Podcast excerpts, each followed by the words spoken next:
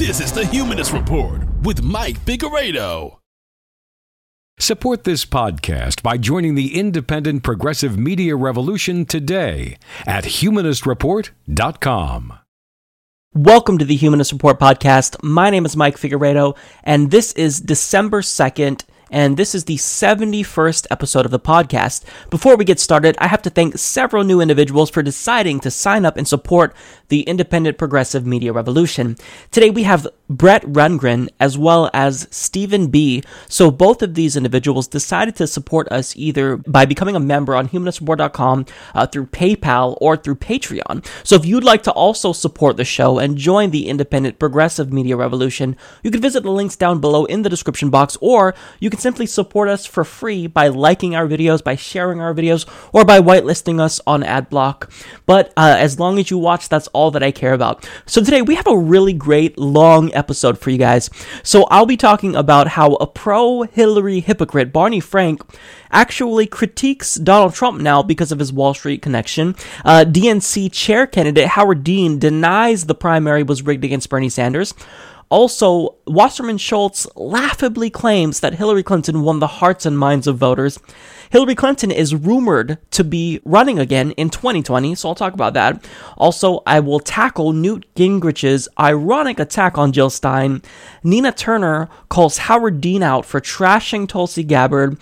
Uh, the Standing Rock protesters file a class action lawsuit against North Dakota police, and Bernie Sanders slammed Donald Trump's delusional tweets. So, all of these topics and more will be discussed. Also, at the end of the episode, I have a special interview with Kyle Kulinski, host of the Secular Talk Show.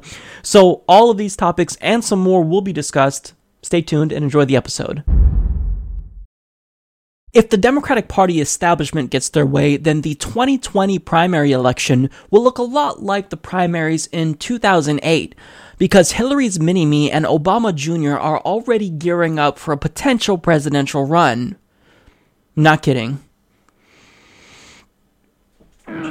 Page 6 explains Senator Kirsten Gillibrand is already reaching out to top Hillary Clinton donors about the 2020 presidential race. Sources tell us that the New York senator has been personally making calls to some of Clinton's biggest backers to, quote, talk about the direction of the country. One source said she isn't directly asking donors about her chances in 2020, but it is implied. However, while Gillibrand has close ties to Clinton's political network, the move hasn't gone down well with some of Clinton's supporters. Many of us still are grieving. It's like going after the widow at a funeral. So you can guarantee that if she's already contacting donors, she's going to run. Now, what's weird is that she really, really, really wants to sell out. It's evident. She's calling all the donors, asking what, you know, her chances are because they really are the ones that's in control of the Democratic Party and the political establishment. But what's weird is that she doesn't have to call the donors.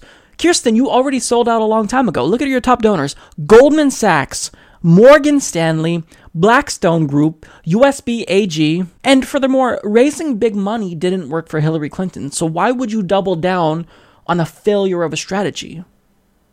It's just very strange to me.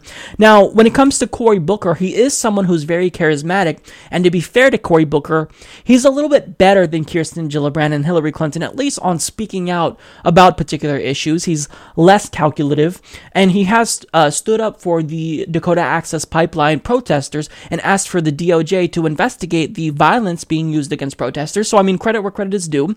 Uh, but I want to get more into this because he really is being touted as the second coming of Obama. So Politico explains Booker's name will inevitably be mentioned among the contenders for the Democratic presidential nomination in 2020.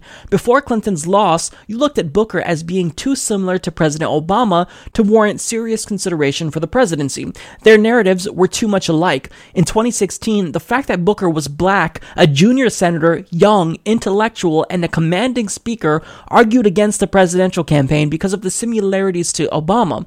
After four years of Trump, those attributes may be sought after. Booker didn't want to talk about that either. It's way too early to begin discussing 2020, he said.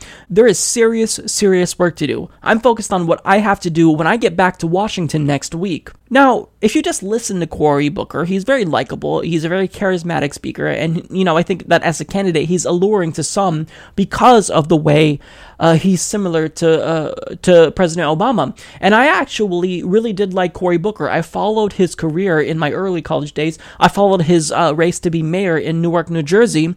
Uh, and first he failed, and then he ran again and eventually won, and now is a senator, obviously.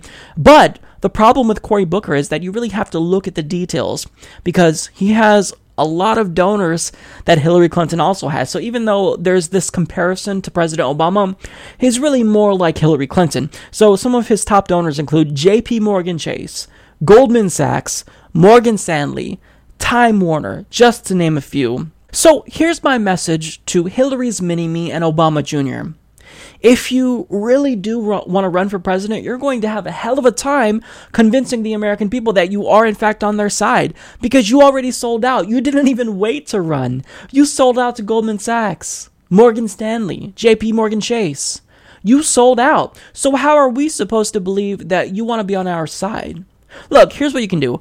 Uh, if you really do want to run a campaign, one, you have to run as a progressive and actually champion a couple of progressive ideas and not just pay lip service to us. We actually have to believe that you're going to stand up for our values. And two, you need to not have a, a a super PAC, you need to not take large contributions, but you've already done that. So, I mean, I don't know how you can possibly appeal to uh, progressives. What you should do is spend the next four years cultivating legitimacy among progressives specifically, because that's where the grassroots activism is. That's where the heart and soul of the Democratic Party lies. And that's how you're going to inspire millennials to get out and vote, who you need to win. It's very clear. Again, you guys thought that, you know, uh, you can win the election without millennials and without the base, without Bernie Sanders supporters. And that hubris gave us Donald Trump. So if you really are serious, then take my advice. Don't be a sellout. Give back the money now that you gave to Goldman Sachs. Take a stand against political corruption and say, you know what, this money that I took was wrong. I'm going to give it back. I am going to denounce the corrupt campaign finance system that we have, and I'm going to fight for campaign finance reform. I want to get big money out of politics. I want to abolish super PACs, and I really want to fight for the American people. Do that, and maybe we'll believe you. But if you are thinking that you're going to run for president and have this cozy relationship with Wall Street like Hillary Clinton, you're not going to be successful. You might win the primary, but Donald Trump's going to win again. Uh, and that's going to be your fault this time. It was Hillary Clinton's fault this time, and then next time it's going to be your fault. So please, we want to escape Donald Trump. We all have a vested interest in defeating Donald Trump. Don't be dumb. Don't be corrupt. Be a progressive. Give back the money you took if you're serious about running. I wanted to share a short clip with you guys from MSNBC's Morning Joe, which featured an interview with a lobbyist named Howard Dean, who's currently running to be the next DNC chair. And he was talking about millennials and why they are disinterested in politics, generally speaking. But the host actually corrected him and said, well, they were interested in politics with Bernie Sanders, for example, until Democrats rigged the primary.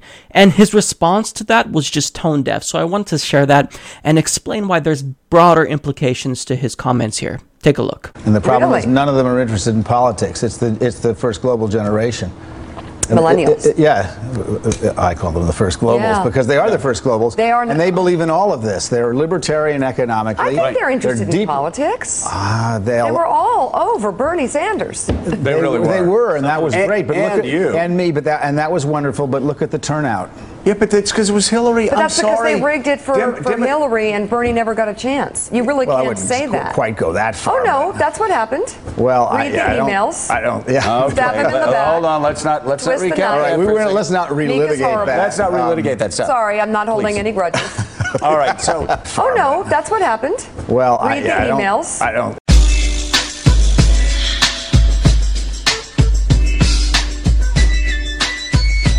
So yeah, let me just say that I love Mika Brzezinski. Uh, that that was great.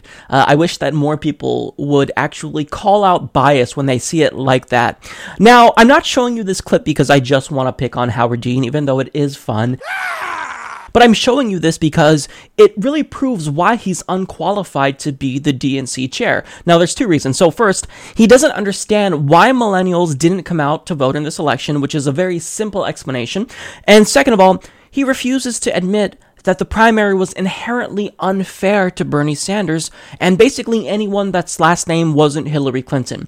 So when it comes to him not understanding why millennials refuse to come out for Hillary Clinton, well, we have the internet. We're not stupid. Hillary Clinton said that she feels sorry for us because, you know, we don't do our own research. And that's why we're willing to believe that she is a sellout to the oil and gas industry, to the fracking industry, uh, to Wall Street.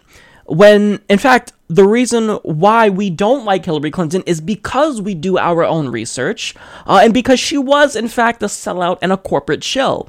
So if you put up a candidate that is corrupt, we're not going to support them. And furthermore, Hillary Clinton didn't inspire them. We were apparently supposed to be inspired by the fact that she's a woman. And although I think that would have been a great, you know, a milestone in, in American history, that's not everything. If you don't have progressive policies that will actually help all women, poor women, women of color in a really substantive way, then how am I supposed to be over enthusiastic about that? And there's a reason why even younger women overwhelmingly supported Bernie Sanders. And that gets to another reason why millennials didn't come out to vote. The candidate that we wanted, well, you guys rigged it against him. You were very critical of Bernie Sanders. You said that him, quote, attacking Hillary Clinton was harmful to the country. You were a huge surrogate for Hillary Clinton. So, uh, if you really want to know why we didn't come out to vote, look in the mirror. And now, when it gets to him refusing to admit that the primary was unfair, this is really, really important. Like, uh, you know, nobody in the Democratic Party understands this, but unless you want to solve the problem, you have to actually admit that there's a problem in the first place. And nobody is willing to do this. The person who's come closest, believe it or not, is Donna Brazile, because when Debbie Wasserman Schultz was forced to resign after the DNC leaks uh, revealed that she, in fact, was colluding against Bernie Sanders to destroy his campaign, well, Donna Brazile said, Look, we need to stop being stupid, and I think the Sanders team is owed an apology. Now, later on, when she was implicated in the uh, John Podesta WikiLeaks, she then uh, didn't want to talk about the substance there because we found out that she was also helping uh, Hillary Clinton as well. But the overall takeaway with this is that if you really, really want to get millennials to come back to the Democratic Party, you have to acknowledge and apologize to them for what you did during the primary. If the party doesn't acknowledge this and realize that it was a mistake, we are going to be inclined to believe that you will, in fact, do it again. And the reason why you don't want to acknowledge it is because you are doing it again. You're using these shady tactics to try to discredit your opponents uh, or any opponent of the establishment, really. Now, for example, Howard Dean is doing this himself. When he was talking about Keith Ellison and why Keith Ellison shouldn't be the DNC chair, this is what he had to say. I like Keith Ellison a lot. He's a very good guy. Uh, there's one problem.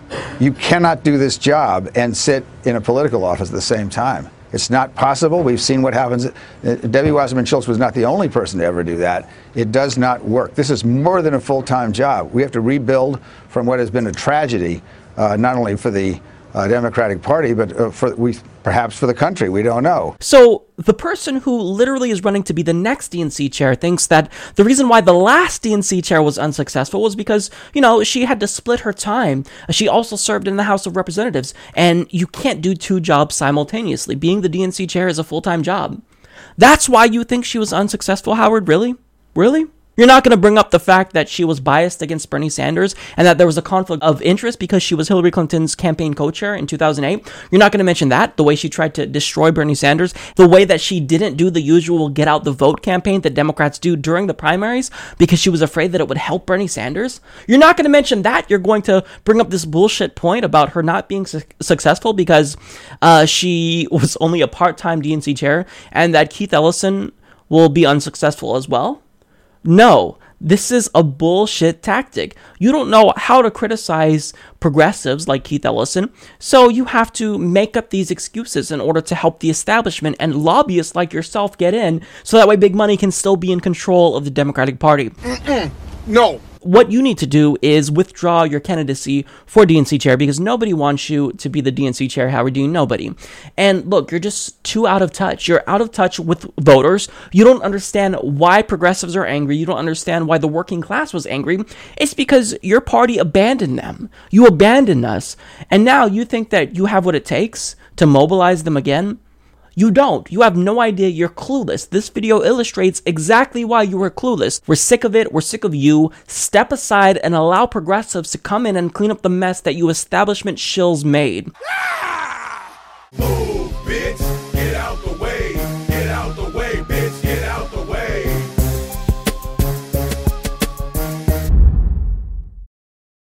Nina Turner and Howard Dean, who is currently a candidate for DNC chair, were on MSNBC with Chris Matthews and they were discussing Tulsi Gabbard's meeting with President elect Donald Trump. And during his interview, Howard Dean tried to slip in a little implication about Tulsi Gabbard that was just untrue, that he made up on the spot. And thankfully, Nina Turner called him out. Let me be clear. I will never allow partisanship to undermine our national security when the lives of countless people lay about. There's a woman, a, a politician, Tulsi, who is very anti-intervention, like yourself, What about this Middle Thing. We, she's against the whole regime change number. And now she's going there with a way of maybe saying, maybe we can cut a deal with Russia. Maybe there is a way to, to somehow end the bloodshed in Syria and keep us out. Well, I mean, That's what she believes, She's an interesting person, and the people from Hawaii basically have her tabbed as extremely ambitious with flexible principles. Really? Yeah, I mean, she was a lefty for Bernie, and now she's talking about running against Mazie Hirono, who's a left-wing or liberal senator from Hawaii. So who who knows what this is all about? You know, I mean, if the What's in it for, what's in it for Trump?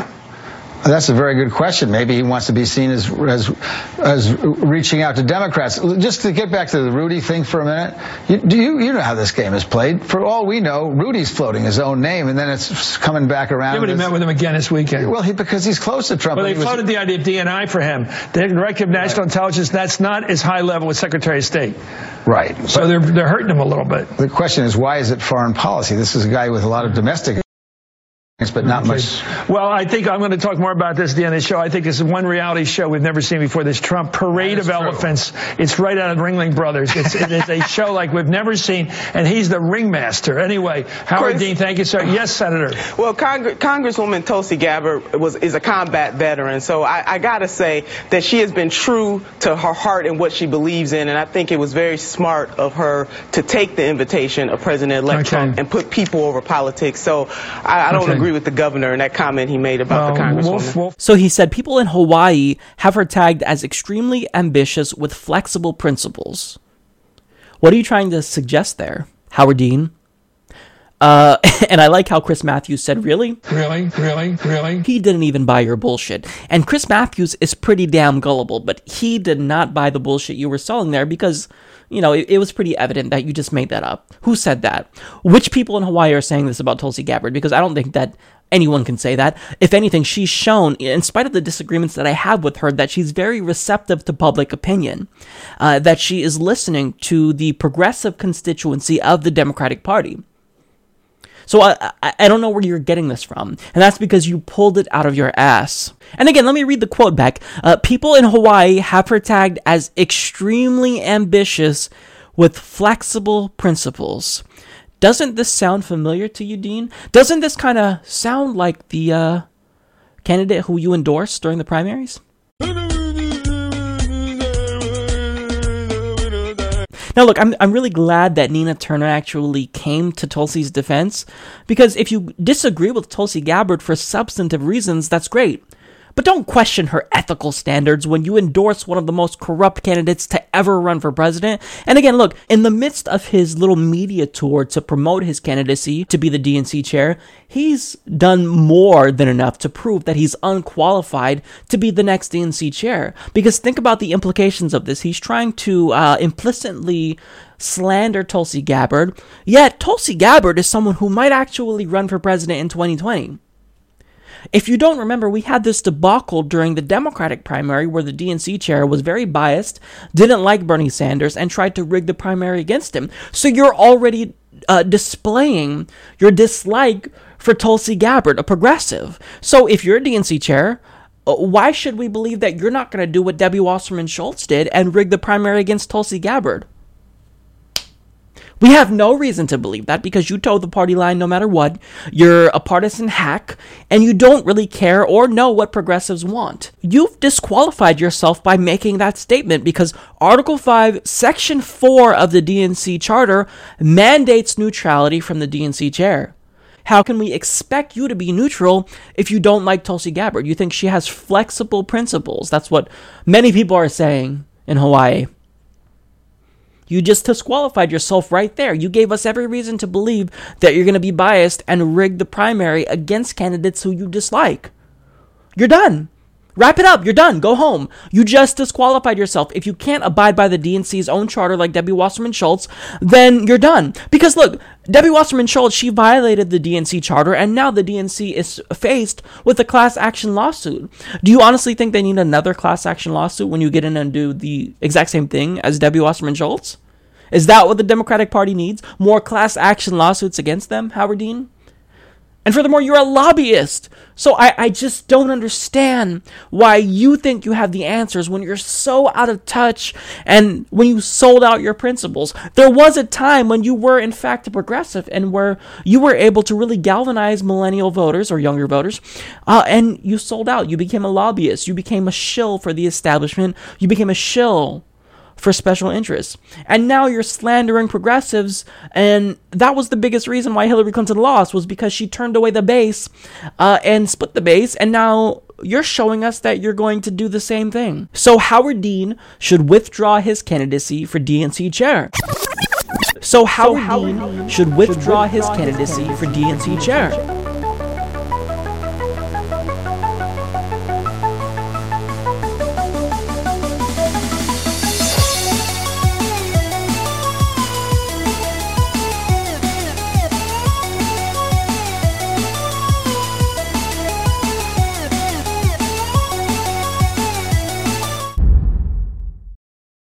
The former chair of the House Financial Services Committee and pro Clinton surrogate Barney Frank was on MSNBC and he weighed in on Donald Trump's choice for Treasury Secretary Steve Mnuchin, who is a former executive at Goldman Sachs, and he was very critical of Donald Trump for his connection to Wall Street. Take a look. Donald Trump is in a difficult transition for him now from the rhetoric of his campaign to the reality. Of course, the very fact that he is now appointed a uh, uh, Mr. Mnuchin, who, who was an advocate of cutting back regulation on, among others, his former employer, Goldman Sachs, and Mr. Ross, a hedge fund uh, guy who's done a lot of trading. Um, this is probably the greatest bait and switch since Trump University in the sense that he promised people he was going to be tough on Wall Street and he was going to help the working guy.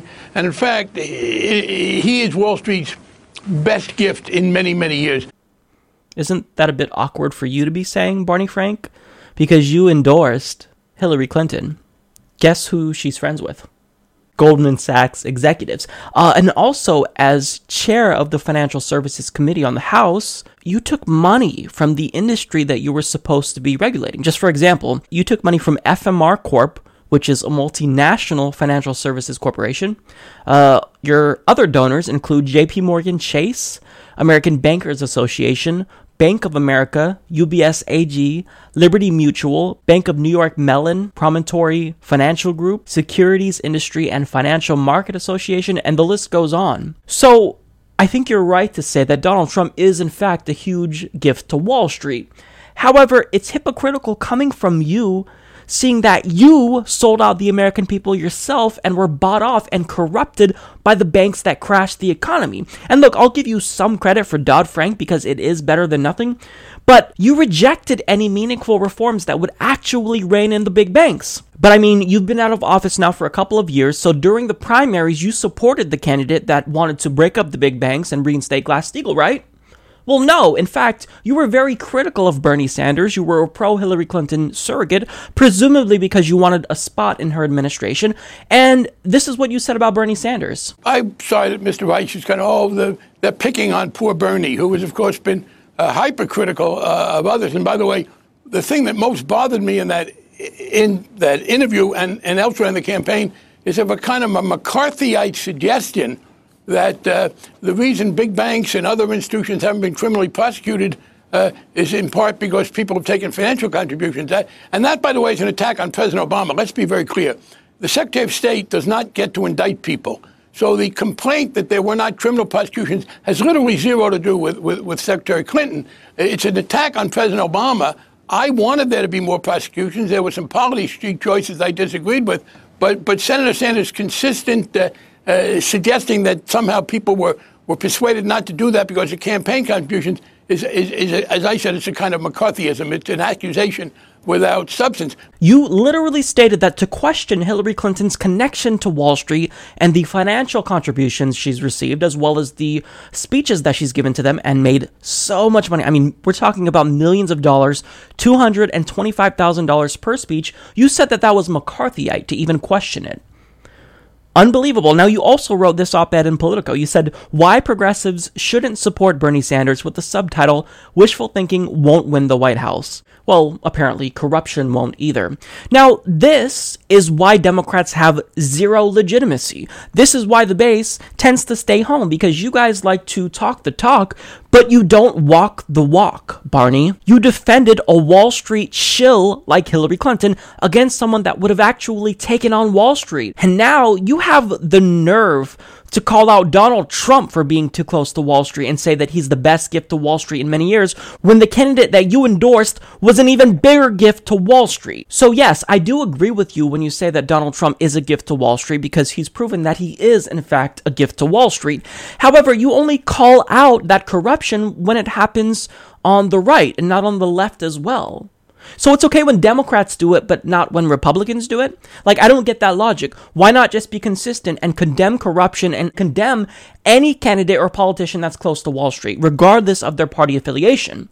Oh, that's right. You don't want to do that because you're a partisan hack, and also you were looking out for numero uno. You wanted to be in Hillary Clinton's administration. You were hoping to actually get Steve Mnuchin's role. But the fact that Hillary Clinton lost because we all knew that she was a Wall Street shill and it was so obvious, that makes you mad. So now you're angry at others for doing what the candidate you endorsed is doing or would have done. Just stop, man. Uh, Look, you're discrediting the left even more than it's already been discredited. We're already demoralized. Democrats had their asses handed to them at this election. So you need to shut up. Actually try to fight for meaningful reforms or just just go away because we don't need to hear from you because you're a hypocrite, Barney. Debbie Wasserman Schultz was on MSNBC to discuss what Democrats got right, what they got wrong, whether or not they abandoned the working class.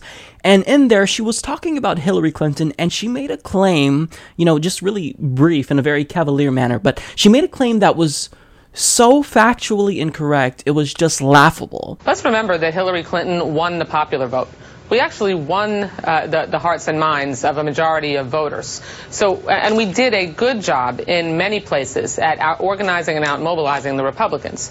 Now, we didn't win the president, the, the presidential election because of, uh, you know, we elect presidents based on the electoral college. So, making sure we take a good hard look at what we've done well and building on our success on what we have not done well. And, and one of those things is clearly one, not selling our agenda and uh, successfully, particularly to working and middle class Americans, and two, that we didn't promote well enough or make sure that that Americans understood what we did achieve for them. So I was surprised to hear her say, quote, uh, that the Democrats didn't sell their agenda successfully to middle class and working class Americans. I've never heard Debbie Wasserman Schultz say anything that's correct before, but that actually is agreeable. But, you know, I can't give her too much credit because what she said about Hillary Clinton completely canceled that out. She said, We actually won the hearts and minds of a majority of voters. Hillary Clinton, because she won the popular vote, won the hearts and minds of a majority of voters. Think about how ridiculous that sounds. Now, the reason why this is so ridiculous is because Hillary Clinton and Donald Trump were the two most historically disliked presidential candidates in U.S. history. And people who voted for Hillary Clinton, certainly many people who supported her, they supported her for strategic reasons because they didn't want Donald Trump to be elected. So they weren't voting for her because they were enthusiastic about Hillary Clinton. They just saw her as the uh, main way to defeat Donald Trump. According to Time magazine, a Reuters Ipsos poll finds that 46% of voters who would support Clinton in a head to head matchup against Trump say they are primarily backing her because they don't want to see the business mogul become president, compared to 43% who say they agree with most of Clinton's political positions. Similarly, 47% of voters who plan to back Trump say they're doing so because they don't want Clinton in the White House. So, no, voting for Clinton to stop Donald Trump is not winning over the hearts and minds of voters. And in fact, more people voted for Hillary Clinton because they didn't like Donald Trump. So if you call that winning over the hearts and minds of voters, I just don't know. I don't know what to tell you. It's, it's it's factually inaccurate. It's not true. Okay, voting for the lesser of two evils certainly isn't winning over the hearts and minds of voters. It's just not. And if Hillary Clinton wanted to win over the hearts and minds of voters, wouldn't we at least have to know what her campaign was about? Because I have no idea what her campaign was about. Her campaign slogan was "I'm with her." Her main pitch to voters was "Vote for me. I'm not Donald Trump." I'm not joking. I mean, look at her ads. Putting a wife to work is a very dangerous thing. When I come home and dinner's not ready, I go through the roof. Grab him by the I love the old days. You know what they used to do to guys like that when they were in a place like this? They'd be carried out on a stretcher, folks. And you can tell them to go themselves. I could stand in the middle of Fifth Avenue and shoot somebody and I wouldn't lose any voters, okay? It's like incredible. These ads are an example of how Hillary Clinton, she didn't run a campaign based on policy substance, she ran an anti-Trump campaign. Now, to be fair to Hillary Clinton, uh, she did espouse a lot of platitudes, so was, it wasn't all just Donald Trump. For example, take a look at this ad. We believe that we are stronger together.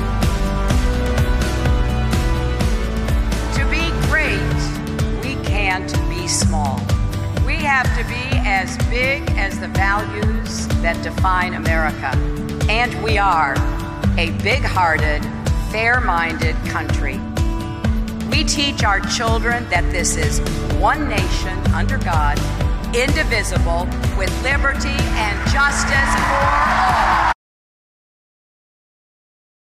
I really don't know what any of that means. You know, I don't. I'm sorry, but platitudes do not galvanize supporters to get off their asses and vote for you. Okay, that's not how you win over the hearts and minds of voters. So if you run an anti-Trump campaign uh, based on not being Donald Trump and based on narcissism, no, you did not win over the hearts and minds of voters. Now, if you rephrase what you said and say that Hillary Clinton won over the hearts and minds of the political establishment, then yeah, I'd agree with you 100% there. But the fact that you say and think that Hillary Clinton won over the hearts and minds of voters is such an absurd claim. I mean, I don't give a shit if she won the popular vote or not. People were voting for Hillary Clinton to stop Donald Trump, and that is not something that you want to boast about. It's something that you should be embarrassed about.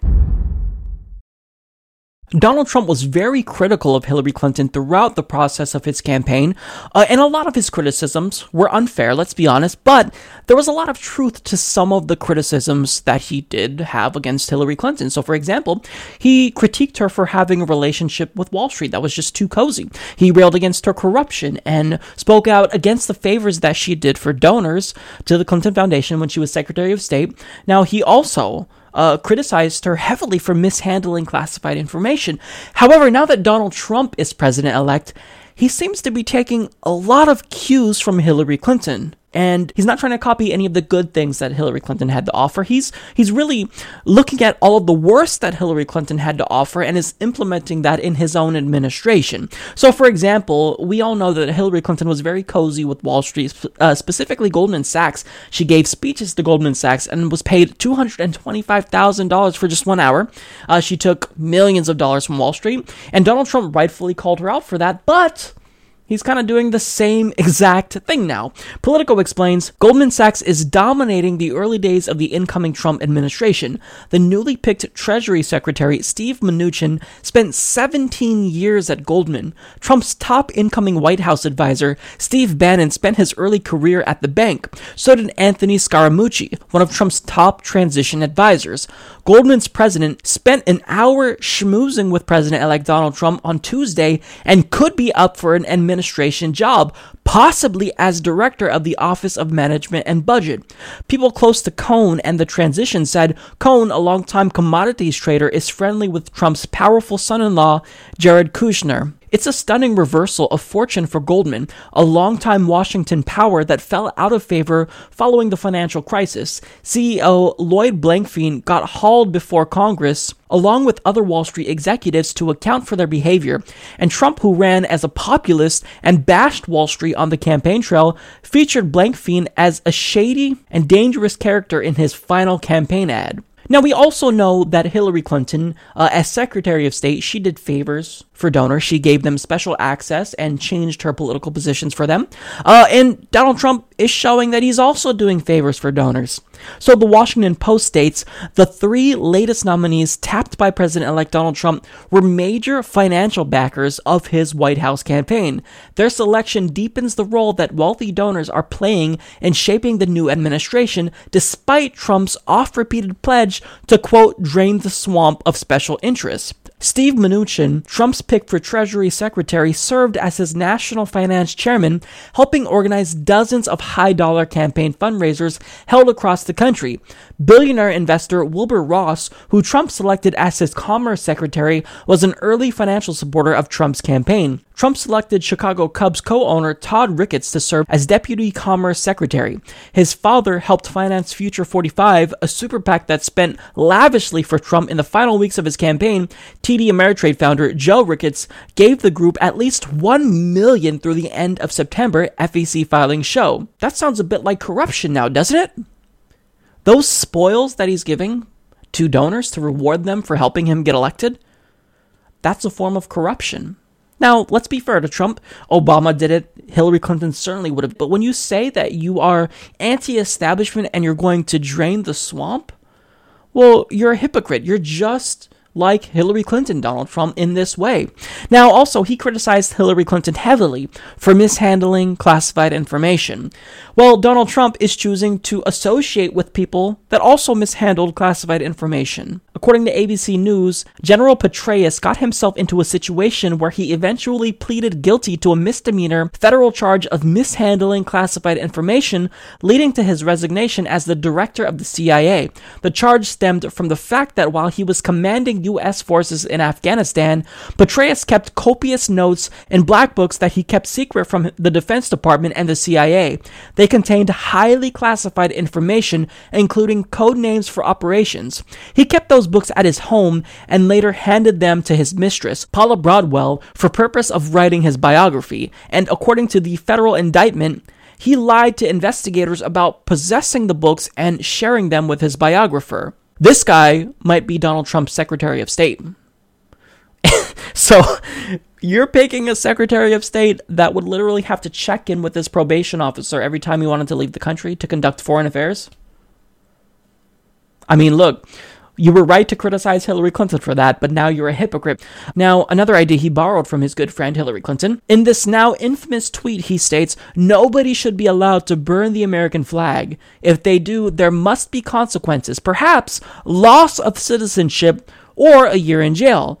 Now, that actually looks pretty similar to a bill that Hillary Clinton co sponsored in 2005 that sought to penalize desecration of the flag with up to one year in jail or a $100,000 fine or both. So the takeaway is that Donald Trump's supporters were conned by him. They voted for Donald Trump to defeat Hillary Clinton because they didn't like Hillary Clinton and they opted to not support Jill Stein or Gary Johnson.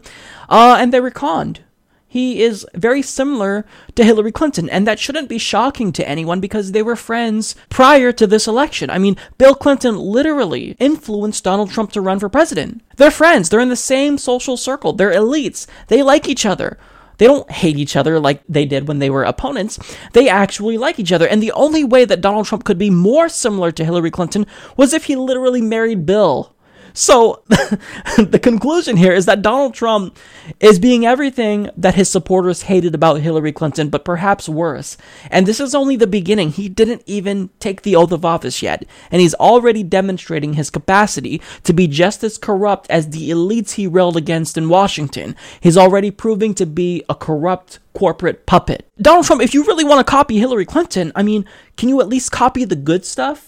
I mean, Hillary Clinton, she would have protected women's reproductive rights. Uh, she actually had a pretty robust mental health plan that would expand coverage to millions of Americans potentially. Why don't you copy those things? Don't copy the corruption. Don't copy the mishandling of classified information. Don't copy the spoilage. Copy the good things. But I mean, again, Donald Trump, he, he can't help himself. You're rich, you're greedy, so you get an office, and surprise, surprise, you're going to be greedy just like you were in real life. So Donald Trump is the new Hillary Clinton.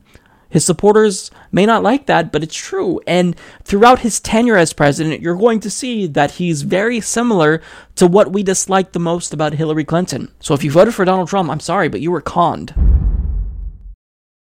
Bernie Sanders was on Conan O'Brien's show and he was asked about some of Donald Trump's more crazier tweets.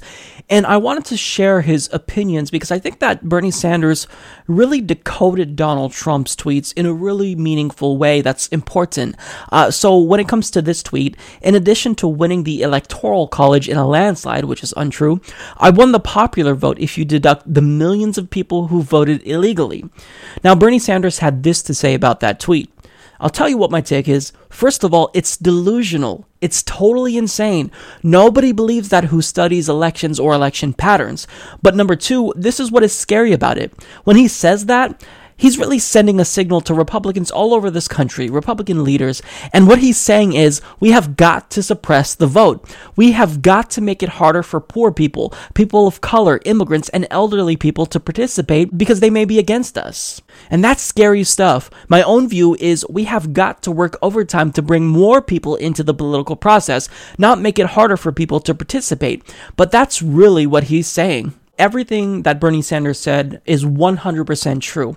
Uh, what Republicans always do is they try to create this problem and then apply a solution to it that ends up screwing up the country. I mean, voting is just one of many. For example, Social Security, they'll say, well, Social Security is going bankrupt, so we have to do something now. We have to act now. Uh, and if we don't, it's going to be destroyed. So the best thing we can do is privatize it. Now they're doing this about voting. They'll say, look, so many people are committing voter fraud that uh, we have to do something. We have to act quickly and we have to try to suppress the vote more. But that's factually inaccurate. I study elections and electoral patterns, and no, voter fraud is not a thing that is prevalent in the United States of America. And in fact, the two instances uh, that are documented of voter fraud were voter fraud that helped Donald Trump during this election. So that's bullshit. Now, another thing uh, that I do think Bernie Sanders didn't consider is Donald Trump's ego. I think that's part of it. Donald Trump hates the fact that he won the election without winning the popular vote. It probably eats away at him. That technically more Americans wanted Hillary Clinton to be president uh, than him. And technically, more Americans, when you factor in Gary Johnson, Jill Stein, and Clinton's voters, voted against Donald Trump. And that probably kills him because this guy is an egomaniac. So I think that's also a part of it. Now, another tweet here nobody should be allowed to burn the American flag. If they do, there must be consequences, perhaps loss of citizenship or a year in jail. Now, this was Bernie's response. Two responses to that. We have massive income and wealth inequality, 43 million people living in poverty. We have to deal with climate change, which is threatening the existence of the planet. And he's talking about three people who might burn the American flag? But the second point there, there's a hidden message in that, and that is be careful if you're prepared to dissent. Now, the Supreme Court has said that's within the constitutional framework. That's a form of expression. But what he's really saying is if you want to dissent, be careful. It's not just the American flag here. We're watching you. That's what's scary about that. So I, I agree again with Bernie Sanders here. This really is about dissent for Donald Trump because I think that he really does have authoritarian tendencies. He doesn't want people to question his legitimacy. He doesn't want people to disagree with him and present facts to dispute his absurd claims.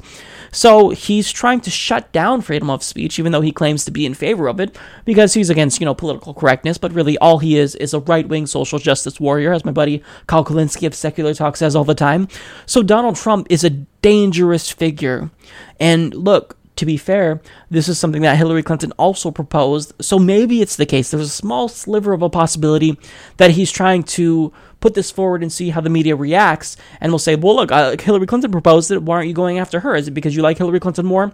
I think that is possible. But at the same time, I do really believe that Donald Trump uh, thinks that people should be penalized for freedom of speech.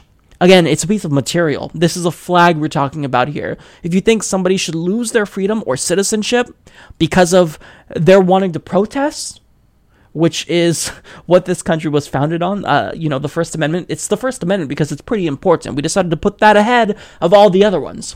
If you decide to violate the Constitution because you don't like when people disagree with you, tough shit because we are going to do that and we're going to do it vocally. So I think uh, Bernie Sanders, what he's saying here is really important, and I'm glad that someone has. Uh, has the spine to speak out against Donald Trump and really decode what he means. I always appreciate Sarah Palin's political commentary because she tends to look at the world of politics through a more alternate lens than the rest of us. So she decided to weigh in on the 2016 election and share her reasons as to why she thinks Donald Trump was victorious over Hillary Clinton. Now, is she going to talk about how Hillary Clinton failed to appeal to working class voters? No. Is she going to talk about uh, how Trump maybe was successful because he championed uh, economic protectionism? No, she's not going to talk about that either. This is Sarah Palin's theory as to why Donald Trump was successful. Sarah Palin has insisted God intervened in the US election, and Donald Trump's victory was partially prompted by people praying to God that US citizens should, quote, wake up. No doubt, divine providence played a huge role in this election, she told listeners on Breitbart News Daily's radio show.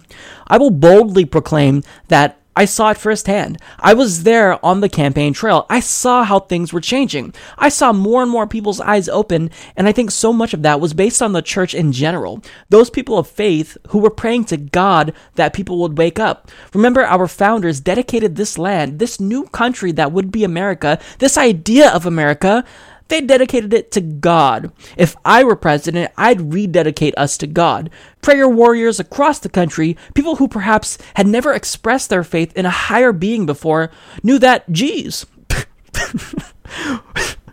we gotta be on our knees. oh God. Asking for a change here because we're going down the wrong road. She later added, I was so grateful. I was so grateful to see so many people step up in that realm. Now, if you think that's weird, well, you're just wrong because she's not alone in that opinion. There are other people who agree with her, and I think that the analysis from Michele Bachmann really explains it well. Then you look along the timeline, and exactly this is 8:30 p.m. Eastern time. We went on the air. That's when we went on Daystar. We went So, on Daystar. Thank you, 7 Marcus Lamb, right there. At 7:30 at night, we went on the air, but we have a prayer room here. Yeah. We had people all across the United States joining with our prayer room here in Dallas in prayer, and look what happened. This was the moment when the whole race broke, when prayer began, the, the church came out, and then we see uh, a 30 point swing here, a 30 point swing here, and now we see the swing to 95% chance of winning Trump, 5% chance of winning Clinton. It's phenomenal. This graphic that was produced by the New York Times should tell believers and pastors the power of prayer, the power of action. And here it is, a graphic. The night isn't even over. The decision hasn't even been fully made yet about the presidency. And Already we know that the glory goes to the God Almighty, the God of the universe, the sovereign Lord. He is the one who did this for us.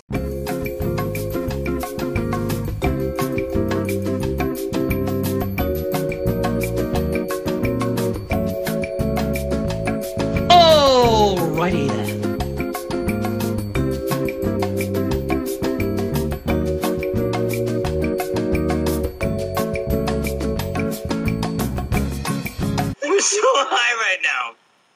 We're not low.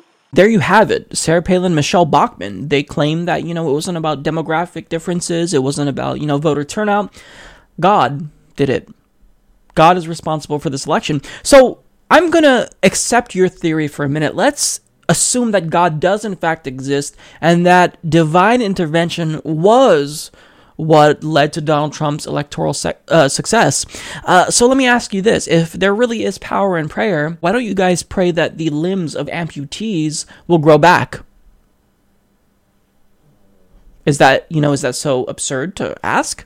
I mean, if really God is omnipotent and he walked on water, anything is possible, right? Is it not? So why don't churches come together and do what they did for this election and pray for the limbs of every amputee in the world to grow back? I mean, do you pray that you can fly?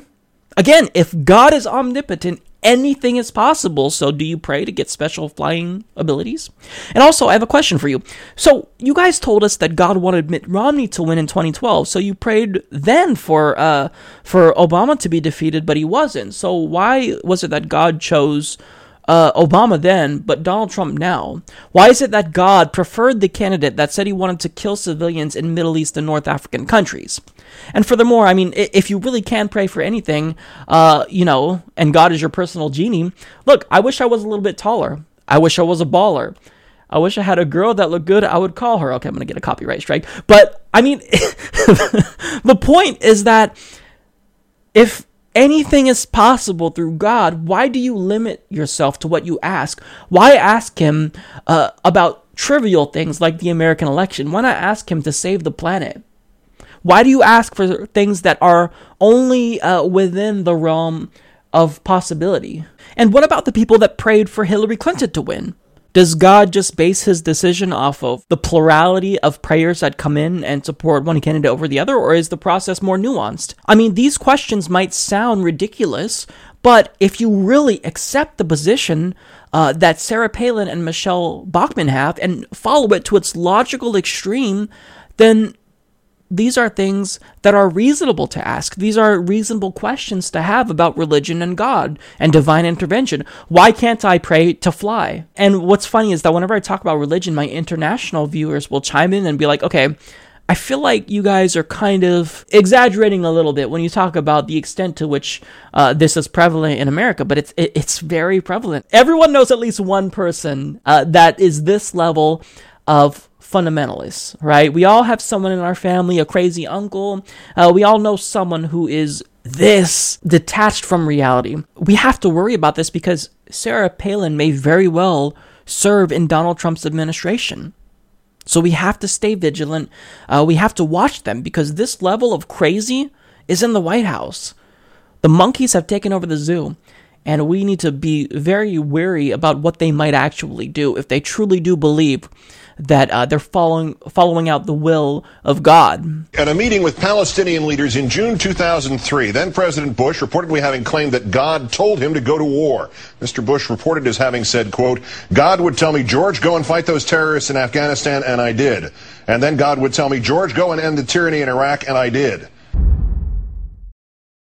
the violence and sheer brutality being used against the Standing Rock Sioux tribe over their protests of the Dakota Access Pipeline by militarized police has been just absolutely gut wrenching. However, in spite of this, they're they're remaining relentless. They're not going anywhere, and now they're actually fighting back. How? Well, they're filing a class action lawsuit against the sheriff in the county where all of this violence is going on.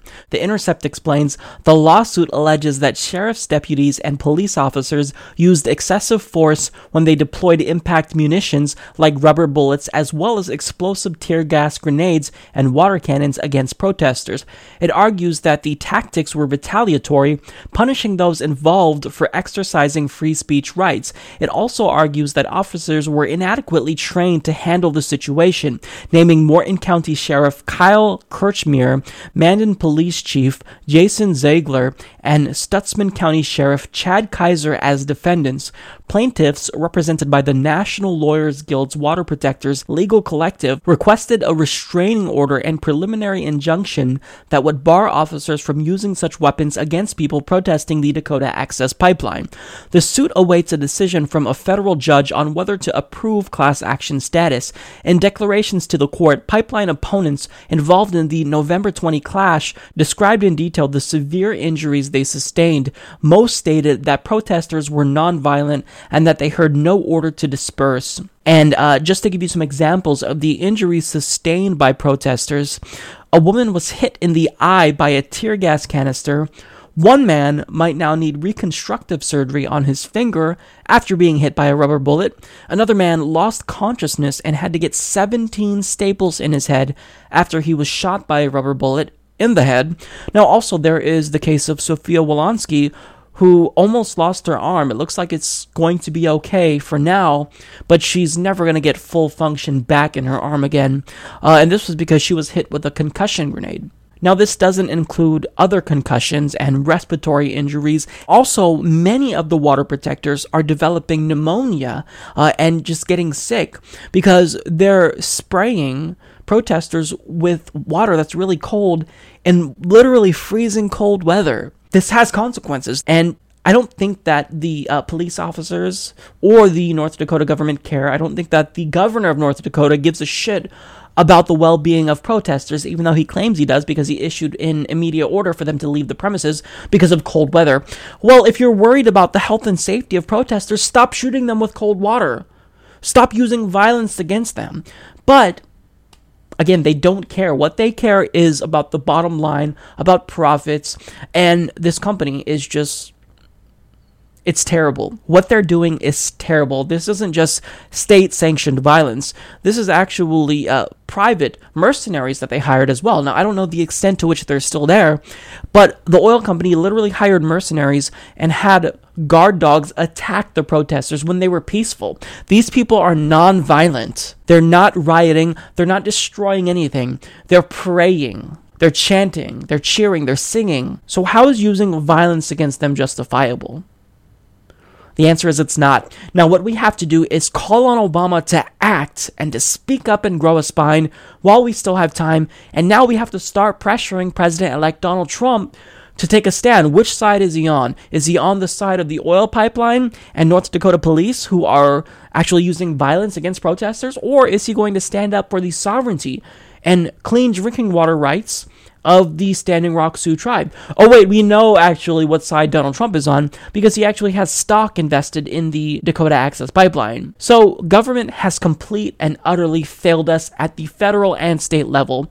And when that happens, you've got to take matters into your own hands. And that's what these, these protesters have done. And again, uh, I commend them all. You know, stay strong. Uh, you guys are very courageous. So, uh, try to be safe if you can. So at this point, it's become pretty evident that the Democratic Party establishment has not learned their lesson after getting their asses handed to them by Republicans in this last election. Uh, and after eight years of Republican obstructionism, they're not gearing up to fight back against the Republicans and try to destroy them the way that they destroy progressives in their own party. They are showing us that they are going to roll over and die. They've given us many indications of this. So to give you one example uh, from the Hill here, Representative Elijah Cummings says his party wants to cooperate with President elect Donald Trump's agenda where they can find common ground. I guarantee you we will be reasonable. We will work with this president, he told host Chuck Todd on MSNBC's MTP Daily Wednesday. There are going to be things we can work together on. Now, I want to be clear here bipartisanship in theory is not a bad thing, but what he's really saying there, uh, and what history has shown us, is that when Democrats say they want to work with Republicans, that means they're going to just completely roll over and die and allow Republicans to do whatever they want. I mean, when we had a Democratic president in the 90s, Bill Clinton, he signed Republican welfare into law that gutted welfare. He signed NAFTA. It's just ridiculous. So this isn't something that we should commend them for for taking the higher road. Now, uh, thankfully, uh, Elizabeth Warren decided to call them out and urged Democrats to not be spineless and to actually take a stand against Republicans. She states, speaking of the popular vote totals that favored her party, Warren said, The American people didn't give Democrats majority support so we could come back to Washington and play dead. They didn't send us here to whimper, whine, or grovel. They sent us here to say no to efforts to sell Congress to the highest bidder. They sent us here to stand up for what's right. Now they are watching, waiting, and hoping, hoping we show some spine and start fighting back when Congress completely ignores the message of the American people and returns to all its same old ways. Yes, Warren acknowledged, Republicans will control this government, but, she concluded, they cannot hand over that control to big corporations unless Democrats roll over and allow them to do so. Now, I've been a longtime fan of Elizabeth Warren, and I commend her for saying this because Democrats needed to hear it. Uh, they don't have a spine. They always tend to roll over and die. They don't know how to play politics, even though they're on the right side of the issues, uh, at least symbolically, anyways. But I mean, they always want to work with Republicans when Republicans want nothing to do with them. They always try to extend a hand out to Republicans, uh, and they get shot down every single time, and they never learn their lesson, and it damages the country. And right now, we have a minority party controlling every branch of government. Only 26% of the country is registered as a Republican. So if you don't stand up for us, if you actually buy into this bullshit narrative that they have a mandate, then you're horribly mistaken. Republicans never have a mandate because they only win when voter turnout is low. That's not a mandate. That's showing that uh, the country is demoralized. But here's a problem that I have it's the messenger. Elizabeth Warren, she, you know, she, she definitely knows how to talk the talk. She's illustrated that by far. Uh, and I think that, sure, Democrats did need to hear this. However, Elizabeth Warren, you've got to start walking the walk. When you talk about Democrats needing to uh, grow a spine, where have you been on the Dakota Access Pipeline? We have the Standing Rock Sioux tribe being uh, brutalized by North Dakota police over their protest for the Dakota Access Pipeline, and you've been silent. You won't even release a single tweet speaking out on their behalf, speaking out against the violence, condemning the violence. Where have you been there?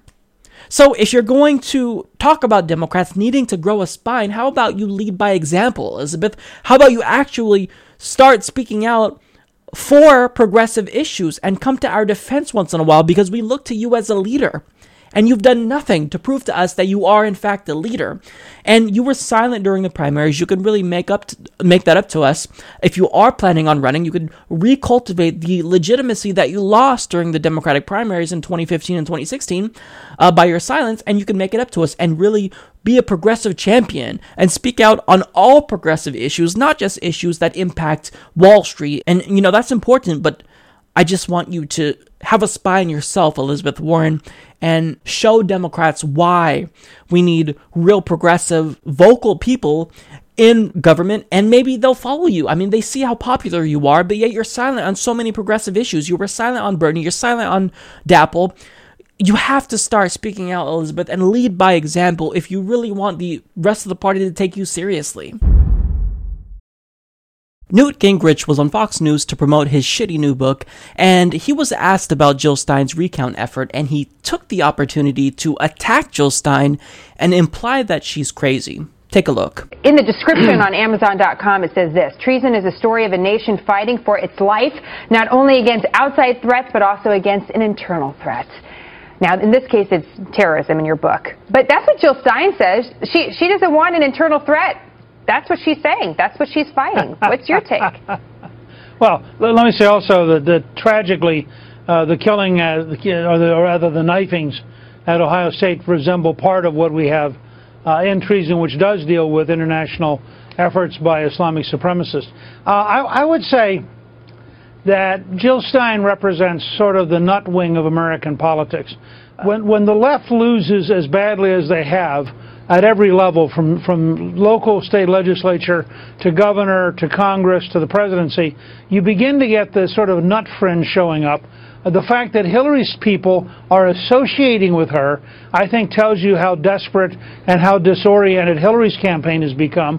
Uh, and the whole thing is a joke. So I take it that the irony of his statement was lost on him there because for him, of all people, to suggest that anyone is fringe or is from uh, the nut wing of American politics, it's just hilarious because Newt Gingrich is someone who's not just a nut. I think he's just weird, generally speaking. But let's get to some of his fringy political ideas. So, Newt, you're against contraception and you're also against abortion. If you allow people to have contraception, then that would lead to less abortions. You also said that marijuana legalization would tear America apart. How? if by tear, tear America apart you mean uh, increase our tax revenue and lead to less people being arbitrarily arrested, then yeah, I think it would tear America apart that's just a weird opinion. Also, you want to increase penalties for people caught with drugs. Uh, you're effectively in favor of an American theocracy. You want creationism literally taught in schools, and you support a constitutional amendment for school prayer. You also said that you want to, quote, recenter America on the Creator. What does that even mean, Newt? I don't know what that means. What evidence do you even have for the existence of a creator? Now, you once co sponsored a bill in 1989 that stated that climate change was, in fact, anthropogenic and stated that our country must take action to address it, but a couple of years later, you said that you weren't sure if man made climate change was real. Gotta toe the party line though, right? Now, here's what's weird. You said that you want to, quote, reward high school girls who graduate as virgins. That's really, really, really weird, Newt. That's really weird. What do you do? You give them a badge of honor, a medal? And how is this verifiable? I mean, this is so strange. This is such a strange position to take, Newt. And you're also a hypocrite. I'll tell you why in a second. So, you cheated on your wife while she had cancer and broke your own marriage vows, yet you're against same sex marriage because it's sin. that that's really weird. Uh, you also called Palestine quote an invented people. Uh, you called President Obama a socialist, which illustrates that you have no idea what socialism is, and you want to privatize Social Security. Those views are not just fringy and weird, but the American people don't agree with you on those positions, Newt. You're fringe. You're the definition of fringe. You're just weird. So to suggest that Jill Stein is the one that is fringy or is from the nut wing of American politics, as you like to put it, just because she's from a political party that's disenfranchised by our biased electoral system, well, that's that's not what makes you a fringe idiot. Newt. What makes you fringy is your insane policy positions, and you've got more than enough to suggest that you are a crazy person. You are a nut. And another thing I want to address here, uh, he talked about how foreign hackers couldn't hack paper ballots. Now, I don't think that foreign hackings is a phenomenon that's very likely. I don't think that played a role in this in this election. However, by saying that, you look like an idiot because the fact that the machines that count the paper ballots aren't hooked up to the internet that that's not what we're worried about. What we're worried about is the memory cards that you insert into the machines that count the ballots. Those are hackable. I mean, this is verifiable. You can look at the Hacking Democracy documentary on HBO. I actually interviewed the director and will be penning an article about that documentary uh, pretty soon. That's what we're worried about. So you're just uninformed. You don't know about the facts. Uh, if you were actually challenged to a debate by Jill Stein, you would get crushed because you are uninformed. You're a wackadoo. You're just a crazy person. And to really illustrate that once more, I'll go ahead and leave you guys with this video of our good friend Newt Gingrich here. We're really puzzled uh, here at Gingrich Productions. We've spent weeks trying to figure out what do you call this? Now, I know you probably think it's a cell phone. And if I say to audiences, how many of you have a cell phone that takes a picture, 97% of the hands go up. But think about it. If it's taking pictures, it's not a cell phone. If it has um, a McDonald's app to tell you where McDonald's is from based on your GPS location, that's not a cell phone.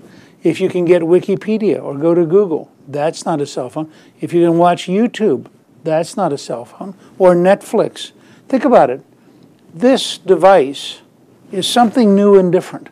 I've been calling it a handheld computer, but I decided that really was misleading because, you know, while it has the computing power of a 2003 laptop, its real power is not internal computation. Its real power is networking. It's connected to the entire world of information and the entire world of communications. And of course, this is just a work in progress. This is this, is this year. The, the first cell phone call was 1973. The first commercial cell phone was 1978. We have been accelerating ever since in the capability of a handheld device. So we'd love to have your ideas and your thoughts. Please leave a comment. What would you call this so that we could explain to people that they carry in their hand literally the potential to have a dramatic revolution in how we get things done and how we take care of our own health and how we interact with our government and how we are productive. And I think that we need to have a new conversation about recentering American politics and government around the kind of breakthroughs that this makes possible. So we look forward to hearing from you. All righty then. So there's been some speculation and inklings and little rumors here and there that Hillary Clinton is not ruling out another presidential run in 2020. So, according to Inquisitr, the rumor originated from a tweet by Ron Fournier, a former senior political columnist at National Journal and longtime member of the White House press corps, who has covered the Clintons for years.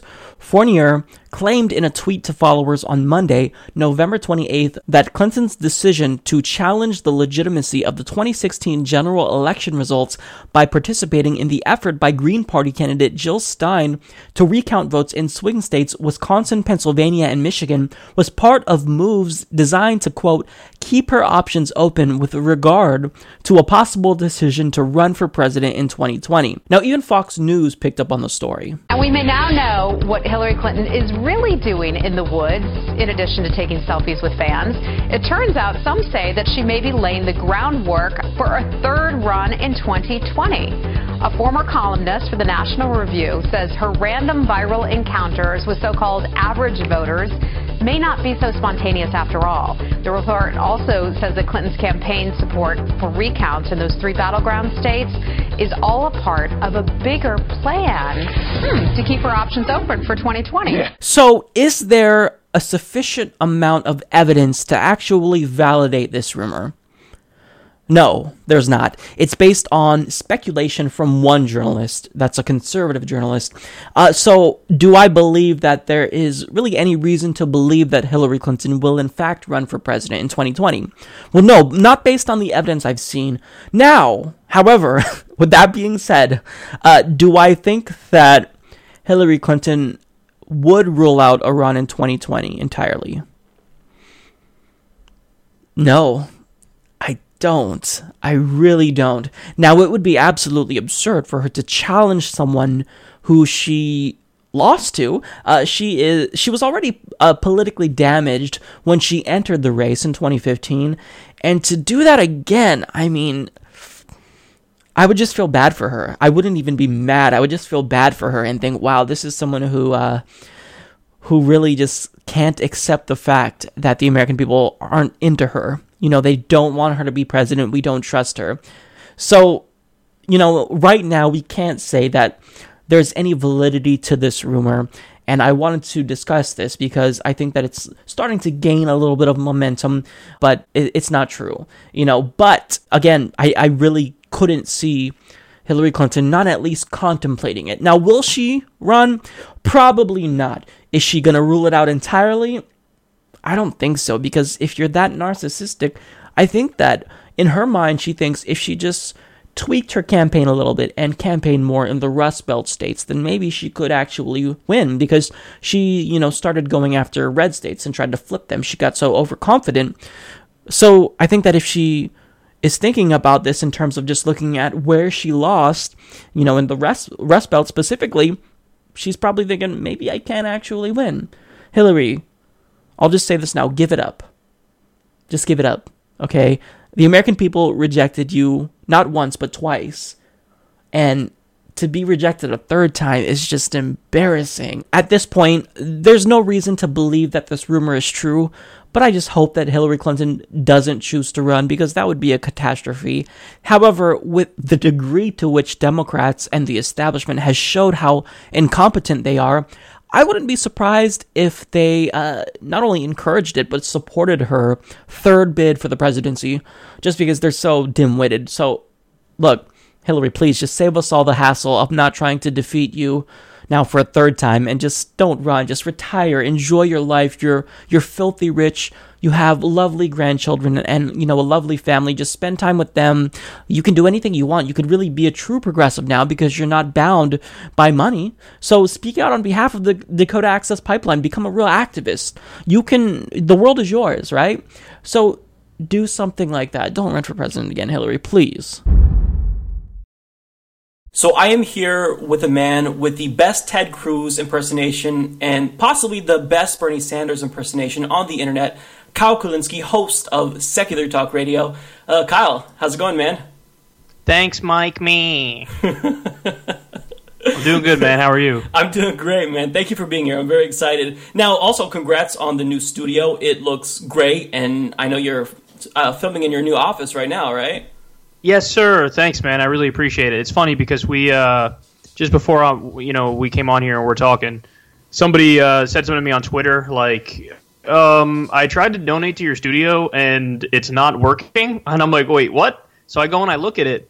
It was like four or five days or something like that since the last donation. It turns out, like with GoFundMe, if you do a, a fundraiser longer than a month, it like requires you to withdraw a little bit or something. So anyway, long story short, we we're doing this fundraiser, and now randomly, like smack dab in the middle of it for like four or five days, nobody was able to donate. oh no! yeah, well, that's all right. I mean, it, look, man, I'm already fucking ecstatic because of how like above and beyond we've gone. Like in the first day, it raised a ridiculous amount of money, so I was floored by the support. But it really is just funny that like in the middle of this fundraiser, which I was, which I was like really excited about and pushing, it's just like yeah, it just isn't going to work like halfway through. But other than that, it's going great.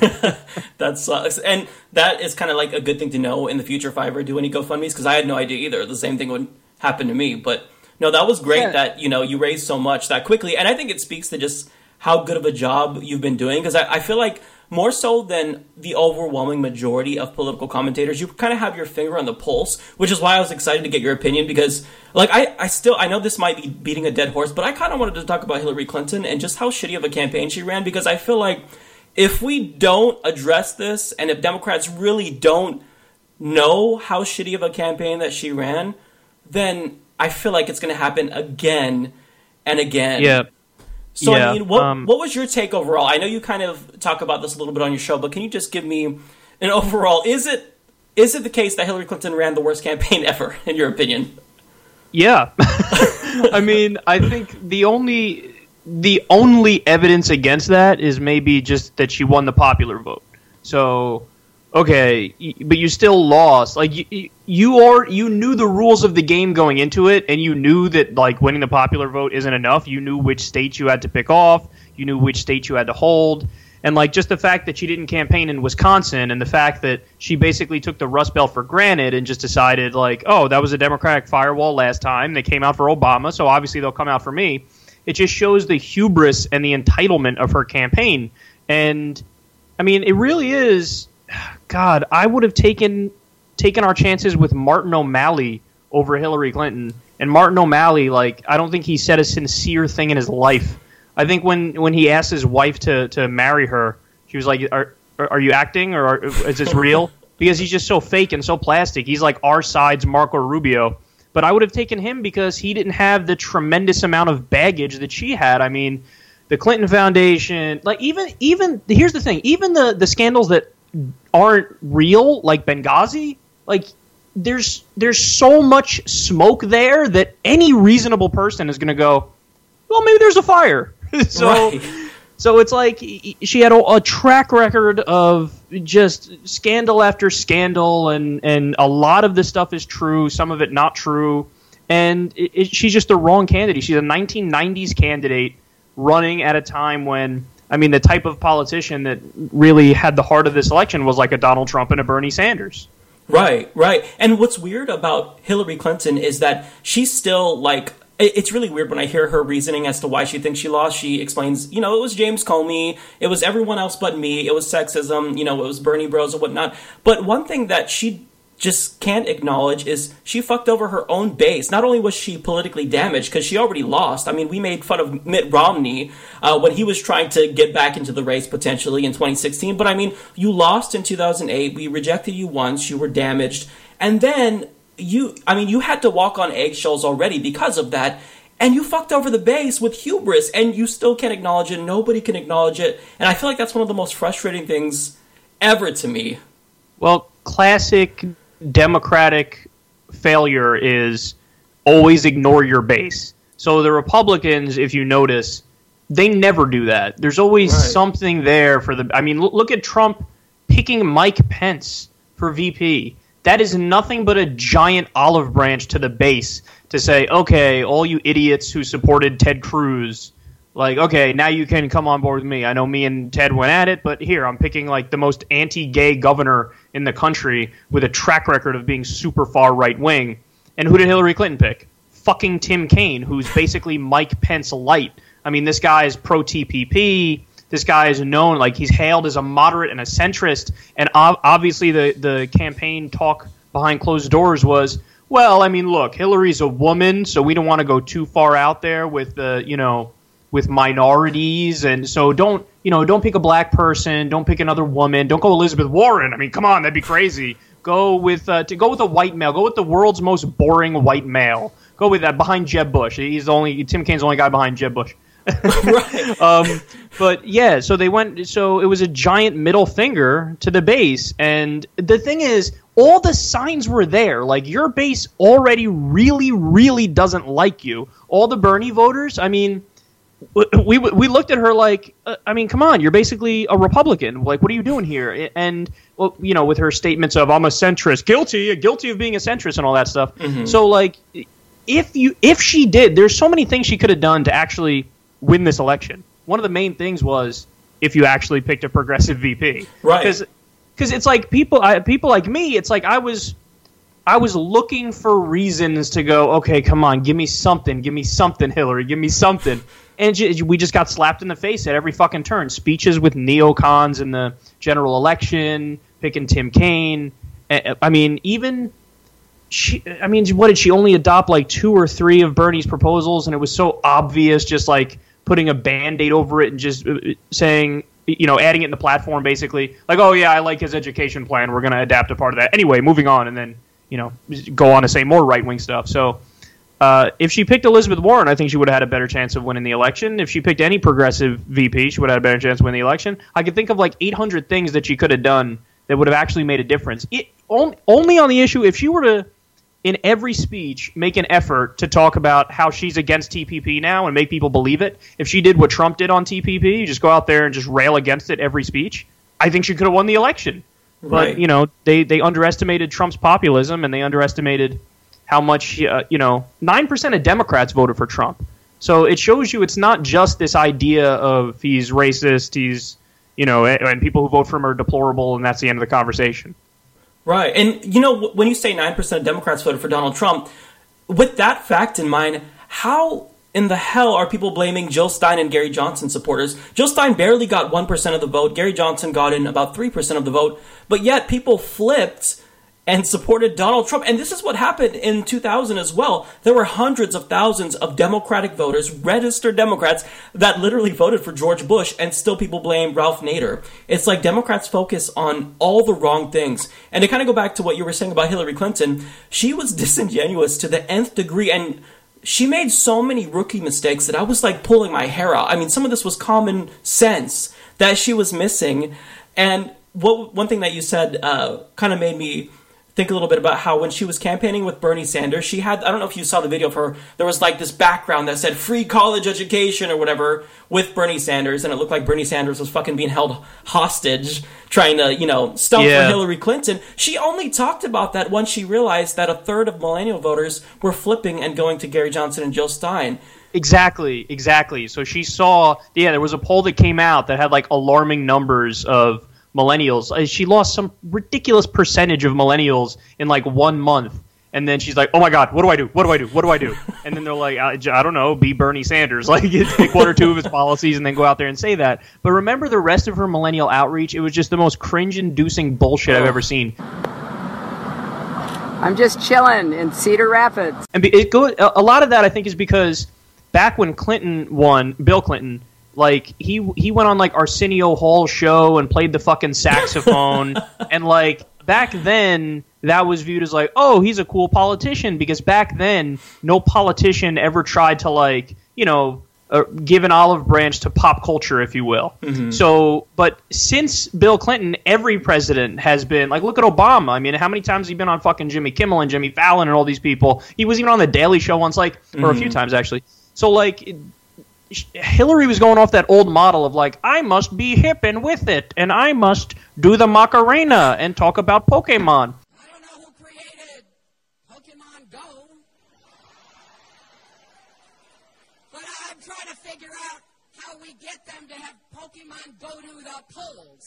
And it like now we're at a time where that era's dead and gone. Again, she's acting like it's 1992, and that's how you're supposed to run a campaign. Meanwhile, what did Bernie Sanders show? What did what did Donald Trump show?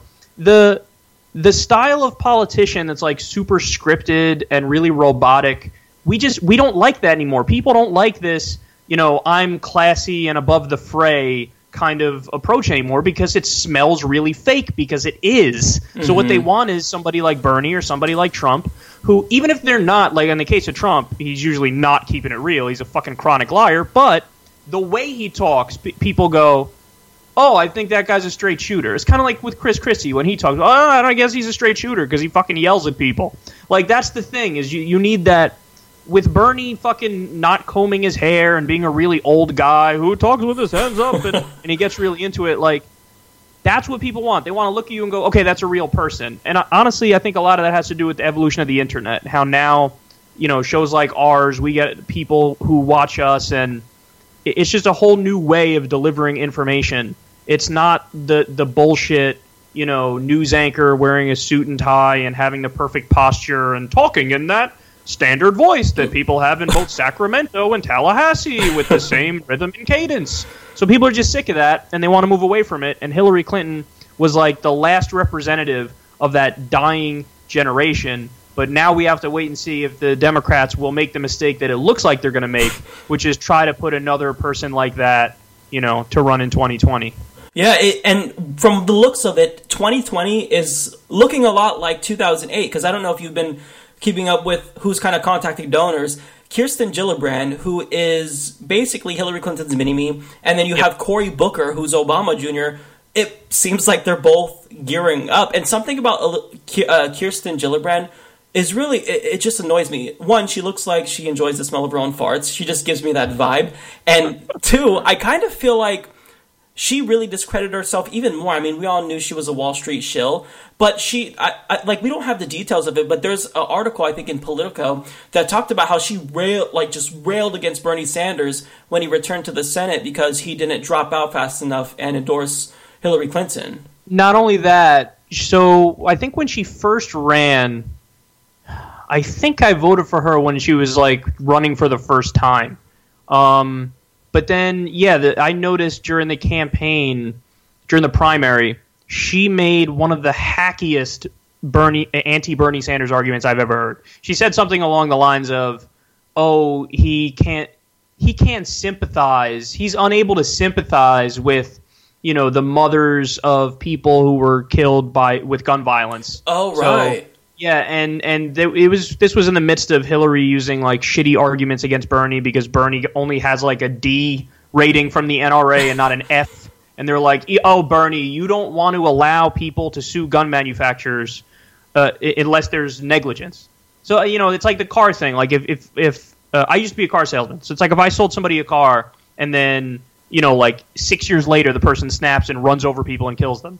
Should that person be allowed to sue the car dealership and sue the car maker? It's like what they didn't. What are you talking about? Like they, how the fuck were they supposed to know? Yeah. So Bernie has the same position on guns, and they made it seem like he's fucking, you know, he, he's Liam Neeson in, in uh, Taken or some shit. Like he's going around shooting people. They're like, oh, Bernie, you don't you don't sympathize with people. Meanwhile, Bernie, you know, uh, Hillary and him agree on the basics. Like, Mhm. okay, you know, do universal background checks, do high capacity magazine ban, yada yada. So it's like it's just they were su- there were such hack arguments used against him, and it's so obvious that it was a concerted effort by the establishment to take down an actual liberal who wanted to do shit for the people and not for the corporations. That you know, I, I, I certainly had the experience in this election of just losing a lot of respect for a lot of people who I formerly thought, you know, they're not that bad. No, Right. to steal from Trump, wrong. I was wrong. Sad. Sad, pathetic. Fifty percent of the people, you know, in the Democratic Party, you look at them and you're like, oh, so when I thought you were reasonable, you were just like, like playing a role, like playing for a team. Mhm. So like when you would say stuff about, yay, let's raise the minimum wage and do this stuff, you're only saying that because you're on a team as opposed to, you know, people who were fans of Bernie Sanders. You get the sense they wanted that because they're like, no, this is how you help people and fucking Mhm. make like the world a better place, as Right. opposed to hack, you know, Hillary Clinton fans who are just kind of accidentally on the ro- uh, on the half correct team. right and and you could tell that you know they they didn't really look into the details. They were playing team democrat kind of as you was saying because you know it's inconvenient to kind of really dive into the facts. It's difficult to figure out what a candidate is really about. So you have people like that was a great point by the way about you just losing respect for people. I mean i can name so many people that i just i can't fucking stand like uh, now sarah silverman i used to like her prior to this election. I can't stand her now. Bill Maher, I mean, I still like him, but he lost so much credibility in my eyes. And then even Louis C.K., who he literally said that not only is he voting for Hillary Clinton, but she's like the best. She's his yeah, first I take choice. her over anybody. That's what he said. I take her over anybody. I Yeah. look, and I don't know to what extent, like the, I, the Louis C.K. thing that he said out Conan. I covered that too, and it was like, I don't know to what extent he's joking and to what extent he's serious. But yeah, like when you hear people say shit like that, you just like Amy Schumer was probably the worst offender. Oh, I mean, Sarah Silverman is still like fantastic compared to Amy Schumer. Right, Amy that's true. Schumer with her arguments. I mean, it was just face palm after face palm. Like Mm-hmm. she, she, what did she say? Something like, you know, um, You're if uninformed if you don't like Hillary. That's yeah, literally what she exactly. Yeah, you're uninformed if you don't like Hillary Clinton. Like, I did a, a long segment. Like, what? Let me give you all real reasons why it's perfectly rational to dislike Hillary Clinton. So I don't know. That kind of smug. It, it- well, this was like the the Hollywood establishment lining up al- alongside Hillary Clinton, along with the financial establishment. Mhm. And that's another thing that is just insufferable because it was so fake. And notice they weren't able to to to, to come through for her. I mean, she had that Mhm. huge fucking concert like the night of the election, the night before the election, or some shit. Right? It was Right. like fucking Bruce Springsteen's there, and Obama's giving a speech, and there's a zillion people out in the open, and it's like, it, you know, it had this sense. They thought it had this sense of like inevitability and like Mhm. the glorious victory that's coming tomorrow. But if you're outside of that establishment democratic bubble, like we are, we just look at it and we go, "Oh, you're doing like a fucking insufferable, unbearable coronation of like your hand-picked oligarchy candidate, and we're sick of it." Yeah. Like it, you know, it. It's the McFeminism thing. Yep. So for people who don't know uh, what that is, I, I got that term from a guy named Adam Johnson who writes for AlterNet and and uh, Fair, and he had gotten it from somebody else. But uh, so I've been using it. McFeminism is this idea that like you use feminism as a shield to like in Hillary's case, be just an establishment asshole. like you do corporatist policies and you're like a right wing Democrat, but since you're a woman, you get to say, "Oh, you disagree with me? Well, I guess you're you're sexist." Just like what they did to Bernie Sanders supporters. So it's like it's this. Not only is there McFeminism, now there's also McLiberalism. Mhm. The idea of like, oh, pop culture, they love Hillary Clinton, and so therefore, you know, if you're not with her, you're a bad person or you're not liberal. It's like, well, mm-hmm. no, actually, you guys are the ones who aren't liberal because if you supported her over a candidate who, you know, really cared about the issues and has a decades-long track record of fighting for them, as opposed to Hillary, when you did get into her record, I mean, it's fucking support for NAFTA, voting for the Patriot Act, voting for the Iraq War. So it, it's the exact opposite. Like they would say to us, "Oh, you're not the real liberals." No, but if you go by the issues, you're not the real liberals. You're just hopping on board this feeling of inevitability with this corporatist shitty candidate who has a you know a D by her name, so you feel like it's got to be the right one. Right. I mean, if you compare Hillary Clinton to like Theresa May, for example, in the UK, like there's not much difference there, and she's in the Conservative Party. So I mean, we're the ones who are the true liberals because we're actually looking at the policy substance, and we're not just like you said looking at the D. And it's so it's so frustrating. And they really, I mean, I feel like Hillary Clinton supporters, in many way, not to you know uh, talk shit about the base, but they were worse than Donald Trump supporters because they not only failed to see what happened during the primaries with Bernie Sanders and whatnot and said we were conspiratorial, which is funny now because, you know, now they're looking at the integrity of the election too. But, uh, you know, they just, they won and then they kind of like threw it in our face. And I kind of feel like the Democratic establishment did that too. And Hillary Clinton did that as well. So, I mean, th- this election really, it is all about hubris. And you know, one one person, you, you know, kind of on the subject of people who fell out of favor with us. I wanted to get your take on Elizabeth Warren because I'm lukewarm on her now. I mean, before the election, I loved her, and I'd I'd still probably vote for her in 2020. But I mean, she gave this speech about uh, how Democrats need to grow a spine now that the election is over. Meanwhile, she's been completely silent on the Dakota Access Pipeline. It's like Elizabeth, you're saying the right words, but you have to actually walk the walk. And what are your thoughts on Elizabeth Warren? Because I feel like maybe I'm just a little bit overly butthurt still about not endorsing Bernie, but I don't know, man. So, uh, if you were to ask me this before this election, I had Elizabeth Warren in the exact same category that I had Bernie Sanders, where you know both super progressive, you know, always do the right thing. So she was in the A plus category for me. After this election, she's no Bernie Sanders. Mhm. Okay, I mean it just it is what it is. She's not Bernie Sanders. I know, and I know. By the way, a lot of people would even disagree with me on this, and they'd say, "Well, Bernie eventually endorsed, endorsed Hillary, so Bernie Sanders is no Bernie Sanders." No, on that I disagree. I think he really just made a sheer lesser of two evils calculation. I don't view him Mhm. as some sort of sellout. People who wanted him to run with Jill Stein, I don't think they get that the math would simply make it so Donald Trump is guaranteed to win if they Right. did that. And he just didn't want Donald Trump to be president for understandable reasons. Um, so I don't think I don't think she's Bernie Sanders anymore. She's just uh, she's just as good as you can get of an establishment Democrat. So she's like the better wing of the establishment Democrats. And you know, it's kind of there's you know what it is, man. It's just there's so many shades of gray, and it's this giant spectrum. So if Mhm. Hillary Clinton is like one of the worst Democrats, and actually that's not even fair because there are blue dog Democrats that Mhm. are worse than her. Like Evan Bayh is worse than Hillary Clinton. Um, who else? Joe Manchin, I think, is, wor- Yeah, is wor- he's terrible. Yeah, so there, so like, there's all these these gradations of Democrats, and if Joe Manchin and Evan Bayh are the worst, then one level, one step slightly better than them is Hillary Clinton, and then I have Obama somewhere between Hillary Clinton and like Elizabeth Warren, Mhm. and then Bernie Sanders and Alan Grayson, they would be more on the end of the spectrum of even better than Elizabeth Warren.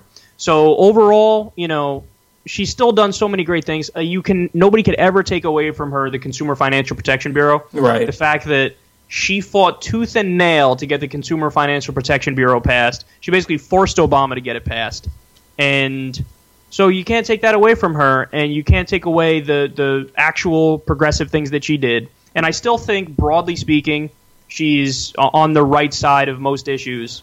But obviously, it just sucks, and it's really concerning, and it's really annoying that number one, she didn't endorse Bernie, Mhm. and number two, she's silent on some important issues like the Dakota Access Pipeline. So, uh, but I, but I guess the overall point I'm trying to make is, um, there's so many shades of gray that I don't think it's fair to just categorize as like sellout or not sellout. You know what I mean? Right, Like I right. think it's I think it's There's like nuance. there's a, shitload of nuance among the Democrats, and it, it, they range from just as bad as the Republicans to like Mhm. Evan Bayh and fucking Joe Manchin to uh, almost as bad, maybe like 0.8 percent better Hillary Clinton, and then you know the Obama types, and then Elizabeth Warren, and then Bernie. So there's a huge spectrum. I you know my feelings are similar to yours. I'm kind of I'm I'm kind of mixed on her after the whole Bernie episode, and you just kind of hope that the reason she did what she did was you know some sort of strategy because in I think my guess would be in her heart of hearts she did support Bernie over Hillary, which is why she was the only female in the Senate, or I think it might have even been the only female Democrat in all of Congress who didn't endorse Hillary Clinton during the primary. So like she held back there because I think that's a sign of like I really want Bernie to win. Then waited until it, she basically thought it's totally over now, and then endorsed Hillary Clinton. So you th- you'd hope she's like making that her true feelings are pro Bernie, and she made sort of a calculation there so that she could maybe have some sway over the Hillary Clinton administration if Hillary were to win. I mean that's the Hmm. best case scenario, and that's what you hope. That's what I lean to think maybe she did. But either way, it, you know, it, it's a mixed picture, and she's no longer an A plus Democrat. She's more of a, a B plus Democrat. Right, right. And you know, she's one of many I think that I I used to love unequivocally and now it's like mm, you know, it- Yeah. Now it's, like tough. okay, now I got to look at now I got to watch everything that you do. But you know what? it's even that even we're we're being a little too kind even because I remember even when I had her in like the category with the best Democrats, her she said some shit about when uh, Israel was bombing the living fuck out of Gaza in Mhm. 2014 and just massacring civilians left and right. She had some horrific statement that was just like a Republican. He was like, Israel has a right to defend itself, and that's the end of the conversation. Yeah, Bernie said that too, actually, in yeah, Bernie did too. Exa- So even Yeah. that's the thing is even among these like there's none of them are you're never going to agree with them 100% Right. and there are going to be some areas where you just scratch your head and you're like what the fuck did you just say and this is normally somebody who you're like oh yay i agree with them and i'll support them Mhm. so that's politics man and it sucks Yeah, yeah. Now, when you talk about Joe Manchin, what I don't remember what he said about punching. He said something about punching people in the face who burned the flag after Trump said that statement. But that made me think of Trump, and I wanted to. You kind of alluded to this, but do you think that Donald Trump was kind of baiting the press by talking about flag burning? Because what he proposed was similar to what Hillary Clinton proposed. So I don't know if he's just kind of messing with people and saying, "Well, let's see if they take the bait." I think he believes No. it, but I think it's a coincidence that um, Hillary Clinton proposed legislation to basically ban flag burning in 2005, and it's funny because, again, like you see, like what's her face, uh, Neera Tanden said something on Twitter that was like, "Oh right," and they like took Donald Trump's tweet and then tweeted above it like, "Oh right," and Hillary Clinton and him are the same. Right. Oh my god. It's like you fucking idiot. Oh. Do you know nothing about Hillary when you worked for her since 1723? Like she proposed legislation to ban it. So no, I don't think I don't think that that was his goal. I don't think he's playing chess and he's that smart and he's like, "Ooh, I'm going to bait liberals into hypocrisy." I just think he's uh, an impulsive guy.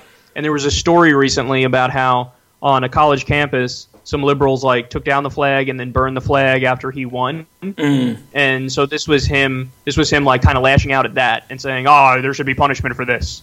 But you know, the stuff like that, you get the sense that Hillary she was doing that sheerly for like political reasons back then. You know what I mean? In 2005, because I Mhm. don't know. I guess there was some story that involved that, and she was like, "I'm going to be bipartisan now and go on the side of the Republicans."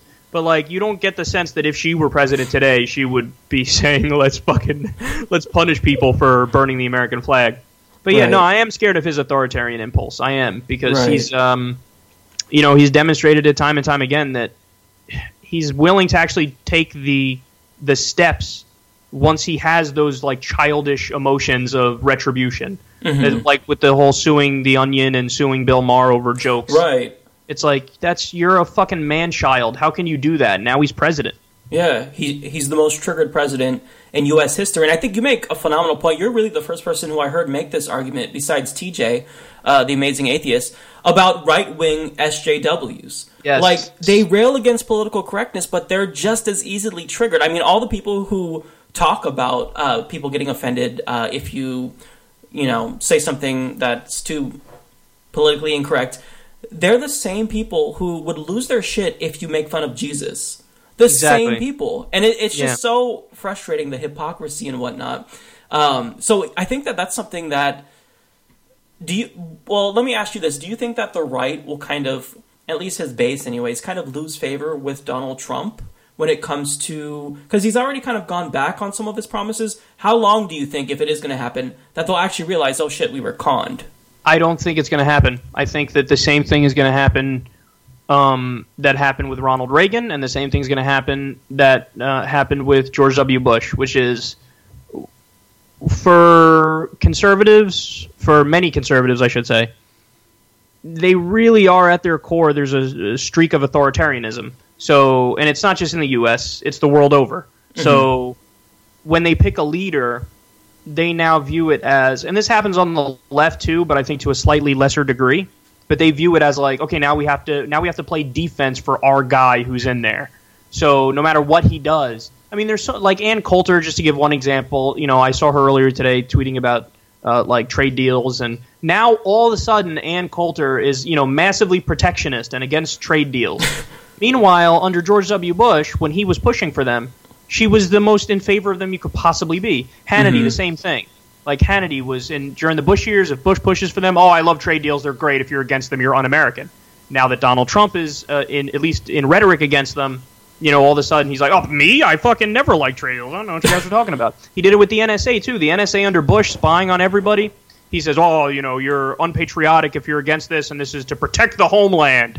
And then obviously under Obama, he doesn't dismantle it. He puts it on steroids. And then all of a sudden now the same programs, he's like, "Oh, this is an unconstitutional overreach." So I think that whatever Trump does, they're going to go, "Okay, you know what? it is what it is. He's our leader, and now let's defend it. Even to the point where I don't know if you remember, but right after the election, he did an interview. I think with 60 Minutes, and in it he said something along the lines of, "Look, the Supreme Court ruled on gay marriage. I'm fine with it." Mm-hmm. And meanwhile, evangelicals voted for him in gigantic numbers. Even in the primaries, he Right, that's weird. Beat Cruz with the evangelicals, and Cruz wakes up in the morning and beats off to Jesus. So this is, I mean, me, I'm Ted Cruz, me. Um, so yeah, the, he could say anything, and then his his people will defend. So Mhm. uh, now we're on Team Republican. He's the leader of the Republicans. Now we're going to defend. So and look, there there are some accidental upsides to that. You know, so if he does happen to do more protectionist policies and kill the TPP, Mhm. okay, great. You know, hey, I'm happy you killed the TPP, and Sure. if you want your cackling, idiot, brainless followers to all of a sudden jump on the anti-TPP bandwagon, fine. It makes my fight against it easier because you know I don't have to convince them; they're on our side now. So I have to just convince the establishment Republicans and the establishment Democrats that it's wrong. So there's some uh, unintended upsides of that, but overall, yeah, I think they're they're just going to defend him. Right. And and to be fair to Trump's people, I, I saw a lot of this on the left too with Hillary Clinton. Like you had Hillary Clinton people defending the Iraq war. Like I don't know who it was. It was one of the hosts of The View. Uh, and Jimmy Dore talked about this. How she was talking to someone, maybe it was Bernie Sanders himself, about the Iraq War, and she she was one of the most outspoken people in 2008 against McCain and whatnot for supporting it. And she was like, "Well, isn't it done? Should we give her a pass for it now? I mean, isn't that you know spoiled milk?" Yeah, yeah, that's It's probably just- Joy Be- Behar, or maybe Whoopi Oh, said that. I don't know. right, Yeah. Yeah, Yeah, but I it's think you're right. It's um, yeah, I hate that. I fucking despise it, and Mhm. yeah, that does happen on the left too, for sure. Definitely with those Hillary Hillary people, because like we were talking about earlier, they they kind of expose themselves as not really caring too much about the issues, and just kind of having a, a personality cult. But I noticed Right. that during the election too, when it came to the. Ironically, people screamed at Bernie supporters saying, "You know, we are in a personality cult." What? Yeah. Hillary. First of all, Hillary Clinton and Donald Trump have been on all sides of all issues. You could find them saying anything about any fucking policy ever, any Yep. issue. Bernie's been saying the same thing for decades. Mhm. So it, it's quite the opposite. Bernie supporters, while they fervently love Bernie, of course, they do it because he actually stands for something coherent and consistent and Mhm. something that would help the American people and make our country a thriving social democracy. Whereas, if think about it, if you are a big time supporter of Donald Trump or Hillary Clinton, you literally cannot be doing it based off of policy. Because I just told you Mhm. they've been on every side of every policy issue. So what are you doing it based off of? It's got to be something else. It's got to be I don't know. I like the way they talk. I like the way they act. I like I don't know. They just woman. represent something. Right. That she's a woman. anti-establishment. Yeah, exactly. So it's quite the opposite. I found that their supporters were very cultish. And remember, only 9% of the American people chose them in the primaries. 9%. percent I mean, that's abysmally low. Right. And that show I mean, that's an argument right there. I'm not a big fan of mandatory anything, but when I read those numbers, I thought, you know what? Maybe we do go the same route that a lot of other uh, modern nations have it mandatory Yeah. voting. Australia You know does. Exactly. Just like we have, um, you know, like jury duty. Like, oh, you got to go to jury duty. You Mhm. know, like why would voting not be one of those things? Right, right. No, I'm I'm with you on that. Actually, I this was really the first election where I really started to consider. You know, maybe I am in favor of compulsory voting after all. Yeah. Because I mean, w- what else can we do at this point? When you have turnout so low, that's just bad for democracy, generally Oh, speaking. Totally. You know, because I mean, you're a political science guy. You know that it, when people check out, you know, that's that's bad news. But I don't want to take up too much of your time. But one last thing I wanted to get your opinion on was, and and there's really no right or wrong question because we don't have uh, or answer because we don't have all the information. Do you think that Donald Trump can actually be perceived as a successful president because he has Congress on his side? Uh, and I this is what I fear. I fear that if he's able to be efficient and actually pass a lot of policies, you know, if we're anticipating that Democrats will just roll over and die, do you think that the American people will kind of look at him as just doing things and think, well, you know, Congress wasn't functioning and now things are getting done. I don't know if they're good or bad, but they're getting done. Do you think that can help him and kind of make him look as though he's a Ronald Reagan type figure? If you held a gun to my head today and said, "Kyle, you need to tell me right now, will Donald Trump get reelected or not?" Now, obviously, I'm doing this right after he got elected the first time, so it's super limited information. There's a million and one things that are gonna happen in the next four years. Right. So this is as you know, as uneducated a guess as you can get because the limited information we have now is going to be obsolete in a little bit, right? Totally. But if you held a gun to my head today and said, "Is he more likely to get reelection or not?" I would say he's more likely to win reelection because Mhm. the Democratic Party is in shambles, and he's going to do what he did uh, that I covered today and he did uh, this week, which is like the Carrier deal. How he cut a deal, and the details of the deal are not good, to be clear, No. because it's like corporate welfare and all that shit and deregulation. But he cut a deal, and he said, "Okay, Carrier, you're keeping at least some of your jobs in this country, and they're not going to Mexico." And then he did a press conference where he fucking bragged endlessly, and that is brilliant politics, and it's something that the Democrats never do. When Obama increased uh, the overtime, uh, the amount of people that get overtime, he didn't brag about it. When he Mhm. got the Cuba deal, and then Cuba subsequently legalized small businesses, he didn't brag about it. When he got the Iran deal and cut, cut off Iran's path to a nuke, he didn't brag about it. The list goes on and on. When he covered millions more people with Obamacare, and everybody knows Obamacare is not my favorite, we need single payer. That's obviously what we need. But you could have went out there and said, "Hey, guess what? I saved lives because now, if you have a pre-existing condition, they have to cover you." He could have bragged. He didn't do it. So when you don't do it, well, then you let let the opposition define you and frame you, and and also lie about you. They could just lie and say shit that's not true. But since they're the ones who have the bully pulpit, you know, with Obamacare, that's another great example.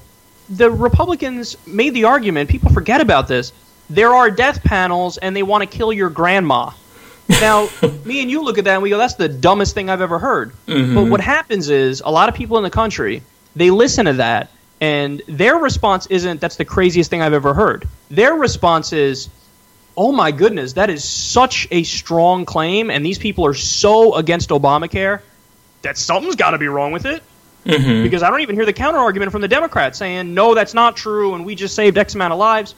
So the Republicans are good at framing, the Republicans are good at arguing, and Donald Trump, any little victory he notches, and he will notch a bunch of little victories that he can spin as positive to the American people. He's going to go out there, he's going to brag, and he's going to use that bully pulpit more effectively than any other president.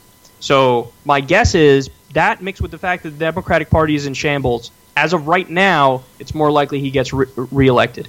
But you know, obviously, I got to bite my tongue because there's so much more that goes into it. We could have a giant economic crash. In fact, I think one is coming. I just don't know when it's coming. Mhm. Uh, and he can handle that in a disastrous way. And you know, there's just a lot of things that can happen. But I don't know. I'm even with with Trump. I'm just hoping against all reason that he somehow stands up against the worst picks that he made. Attorney General Jeff Sessions, who says Right. good people don't smoke marijuana. He's openly racist. Mike Pompeo for the CIA, who wants to fucking execute Edward Snowden. He said things that are more populist and more liberal than these jackasses he's picking. You just got to hope that the things he said that are good are going to be the things that he actually sticks to.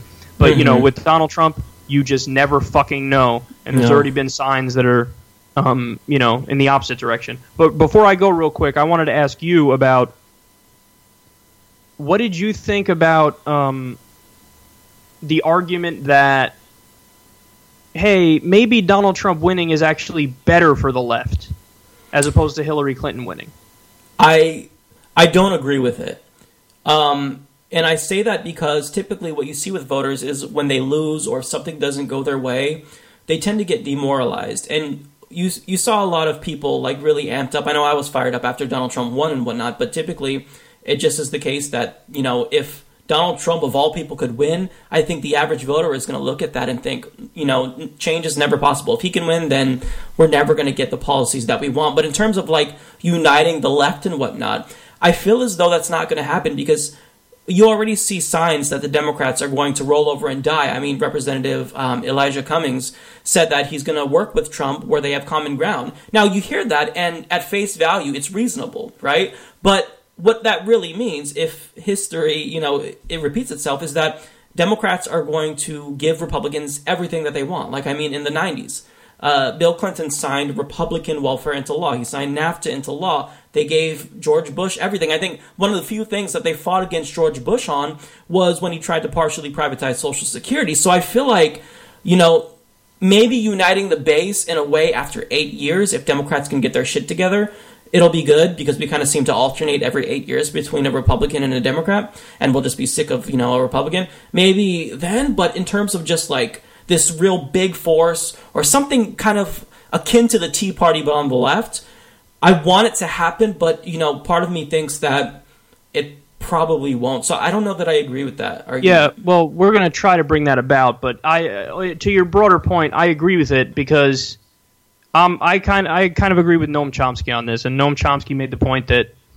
You, first of all, it's going to be a struggle to mobilize either way. Like mobilizing is a fucking pain in the ass, and it's going to be Mhm. hard to mobilize either way. But you would rather be mobilizing against somebody who at least partially, somewhat is receptive to what you're saying, as opposed to somebody who, on many fronts, is actively trying to go in the wrong direction and go way in the wrong direction. Mhm. So, you know, basically, Chomsky said with Trump, you're going to be fighting to hold on to some basic things that you wouldn't have had to fight to hold on to otherwise. Like, for example, when he wants to have nationwide stop and frisk, which Right. is massively discriminatory, and over 90% of the people that they stop, they get nothing, and it disproportionately cracks down on minority communities. You know, you talk about something like that. You talk about what he wants to do with undocumented immigrants, how he would go much further than what even Obama wants to do, did, and what Hillary Clinton wanted to do. So Right. you're, it's, and you're also to sorry, I got to pivot back to the other point that you made, which is a point I've made on my show as well too, which is, yeah, you're not. The Democrats are going to roll over either way. The elected Democrats, they rolled over under Reagan, they rolled over under George W. Bush. If there was ever going to be a time when they were going to stand up and fight, it was going to be when you had George W. Bush, this Mhm. massively unpopular president who did insane things you know, you could have stood up and voted against the Iraq War and said, "There's no evidence, and we already invaded Afghanistan, so we're fighting Al Qaeda. So you can't say we're weak on terror. There's no evidence. There's no evidence. There's no evidence." They didn't do that. They passed the Patriot Act. They rolled over for that. They rolled over for his tax cuts. The list goes on and on. So if they were ever going to fight, they were going to fight under George W. Bush, and the elected Democrats didn't do that. Mhm. So uh, to me, that's all the evidence I need that now we're just at the whims of Trump. Because if Trump Right. decides to go in a, a, a far right direction in many respects, and I fear he will, well, then the Democrats are going to roll over. So, you know, if you had somebody like Hillary, who's at best like Obama, at worst right of Obama, you still know that the, the worst you're going to get is just right of Obama. As Mhm. opposed to with Donald Trump, there's this wild card angle where it's like, no, if he does like one tenth of the really bad things he said during the campaign, like you know, bring back torture, take Right. out, out their families, kill you know uh, civilians in the Middle East on purpose, um, lower wages. Oh, wages are too high. Uh, eliminate the FDA and the EPA. He's already looking like he's going to appoint people who are just not going to fucking enforce it. he's going to Rick Perry for the Department of Energy. He's going to sit around with his thumb up his ass, and that's going to be the entire fucking point. So you know, you're just at the whims of Trump at that point. So I, you know, I, I kind of Mhm. agreed more with Chomsky that the counterintuitive argument I never bought. Like it's got to get as bad as humanly possible to get better. Well, then Right. if that's if that's your argument, then be consistent and just vote Trump. You know what I'm saying? Right. Yeah, I don't yeah, agree with like if, if you really believe that. So if you really believe Trump is better for the left, vote Trump. Mhm. And one thing. Oh, go, ahead. No, no, no. Go ahead. What I was going to say is one thing that I fear, and I hope that I'm wrong. I really hope I'm wrong. Is that Democrats have displayed that they're so incompetent that if they see that Donald Trump was successful, and if maybe his approval rating starts to increase, I have a feeling they might even move to the right again, kind of like they did in the 1990s after Reagan. Totally right.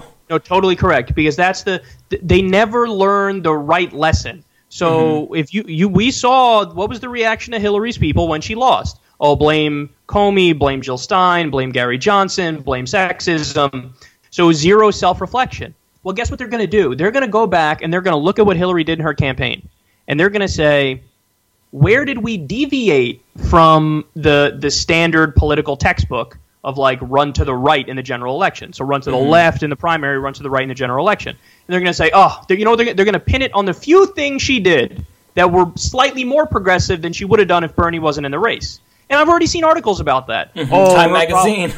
yeah, her problem is that she followed Bernie to the left off a cliff. What the fuck are you talking about? Ugh. So they're going to take the exact wrong message. This is what happened in the midterms too. Remember in the midterms, Allison Lundergan Grimes, who is basically a Republican who's a Democrat, And Mitch, that's not how you hold a gun. I'm Allison Lundergan Grimes. ran against Mitch McConnell, Turtle Boy, who had an approval rating of negative 3,002. And she lost. And she lost because the American people went, okay, look, we might not like Mitch, but at least he's not like this weaselly character who's basically trying to say, I kind of agree with Mitch on everything, but I'm just a new face, so maybe vote for me. She was asked if she voted for Obama in a press conference. she wouldn't fucking answer. She's a Democrat. She wouldn't say, yeah, of course I fucking voted for him. She wouldn't say it. It. So it was this fundamental weakness. And the Democrats always learned the lesson of, oh, the problem was sh- she wasn't weak enough. She wasn't right wing enough. She didn't agree with the, the Republicans enough. They never walk away going, oh, well, maybe the problem was we needed to go way further left. And they never look at the opinion polls and then figure that out either. How even Vox did a poll in the in the primary, and they found that Bernie's agenda was super popular, Mhm. way more than if you fucking isolate what Ted Cruz believes or Hillary Clinton believes and do a poll. So he had so many people with him. I, sorry, I'm getting I'm getting all worked up here. no, you, no, I love it. You're right though, it, and it's so frustrating that. And I covered a Time article, and uh, it which just reinforces this notion that we're talking about here. They called Bernie Sanders the Ralph Nader of 2016 because his presence was so devastating that he pushed Hillary Clinton so far to the re- to the left, even though she was courting neoconservatives, that she lost. She just wasn't electorally viable, Yep. and it it just makes my fucking head explode. I can't like I can't deal with the stupidity. Yeah, because the it's like they're incapable of learning the the proper lesson. Mm-hmm. You know, it's it's like it's almost like uh, with the Republicans where they'll cut taxes and deregulate, and then the economy will crash, and then they'll go, "Oh, I know the problem. We didn't cut taxes and deregulate enough. We needed to do it more." It's like, no, no, no, no, the exact opposite. You needed to do stimulus, and you needed to regulate to make sure everything was okay. So Right. it's, it's it's one of those things where, in their mind, our position is just, um, or excuse me, their position is non-falsifiable. So Mhm. no matter what, the answer is go further right, cave more to the Republicans, and that's just a recipe for total and utter disaster and repeated loss. Right. Or blame voters, blame Bernie Bros, and, you know, blame people who didn't get out to vote, even though they weren't inspired by two historically disliked candidates. It, it's frustrating, and Yeah, I feel like there's a strategy for winning. Blame the voters. Yeah, good one. right, and and that was what I, what was weird is that even during the primary, you saw Bill Clinton attacking uh, Bernie Sanders supporters, saying, "Well, they they want to be so harsh on Wall Street. What what do they want? Do they want to you know set up a firing squad or something of that nature?" He said, "It's Yep. like, dude, what are you doing? You don't attack the base. You you can't attack the base. That's not." That's not acceptable. Yeah, and that's also just a massive straw man and a stupid fucking point. It's like Yeah. All we wanted were the fucking laws that exist to be upheld. That's it. so they commit fraud. If you have somebody on Wall Street who commits fraud, you got to treat that guy the same way that if there was a small businessman who was caught doing fraud in a small town, and that person would go to fucking jail. Right. But the people on Wall Street got away with it because of their massive campaign contributions. And Bill Mhm. Clinton is a fucking product of that system, so he doesn't see any evil. Right, right. And yeah, it's frustrating, but thankfully there are people like you, you know, people like Young Turks and whatnot, who when you listen to them, it's like therapeutic. Like it, you know, it's kind of like venting. When I come on the air, I, I vent for my viewers because I kind of feel like there's so much stupidity that if you don't like take a step back and reflect on it, it, it it's going to drive you crazy. And I kind of felt like I lost a little bit of my sanity during this election. I don't know if you know that's the Yeah. same for you too. No, yeah, no, it's um I certainly learned that I like I said I dislike many more people than I thought I did. that I learned, but yeah, I think over you're you're nailing it about what what it is we do. Like so Mhm. when I go on air and I'm talking about stuff, um yeah, I guess in a weird way that's a form of therapy because it's me giving information about something that I think is fucked up and then explaining just why it's fucked up and how it's so fucked up and explaining that we should change it. And uh, yeah, I guess it is. It gives you a little bit of a release, and it makes it so that you know people. What's that word I'm looking for? Is it catharsis? Is that the right word? People watch it and Uh, they feel catharsis. I don't know. Don't make me look it up right now. we'll we'll go with we'll go with that. we'll go with catharsis, but that might not be. I was, uh, it was either. I'll be wrong, It's not shot. It's not Schadenfreude. That's another one that is a word that's Oh, slightly yeah, above my pay grade. Um, I think that's like getting pleasure out of somebody else's pain. Schadenfreude, but catharsis, Huh. I think, is what people feel when they watch us. If it's the word I'm thinking of. I'm fucking embarrassing myself because I'm a PhD student. I don't know. I yeah, can't no, think of it. okay, but let me just say real quick, just i i some inside stuff so people know what goes on here. Like, there are times when I'm doing the show and a word will just come out, and I'm like, there's a 50% chance that word makes no sense where I just put it. like, because sometimes, you know, it's a word that's deep in the memory bank. And like Mhm. you've used it before a few times, but you're not sure if you're using it in the exact right context, but you're already too committed and it just comes out. Mhm. And then you just got to run with it and say, you know what? Even if this shit is wrong, I'm going to say it so that you think it's right. right. You just own it. You make word Yeah. salad sometimes, but you know what? It you know. Yeah, I think the viewers know what we mean. They can fill in the blanks. yeah, and then also another thing that happens, you you I'm sure you've experienced this too when you uh, do live shows is i- it's a guarantee that every now and then you'll just lose a, a thought mid sentence. Oh yeah. You're like, oh, okay, that happened to me like twice in this talk. so it happens, man. It just happens. It's it's part it's, it's par for the course when you uh, when you talk about stuff like this.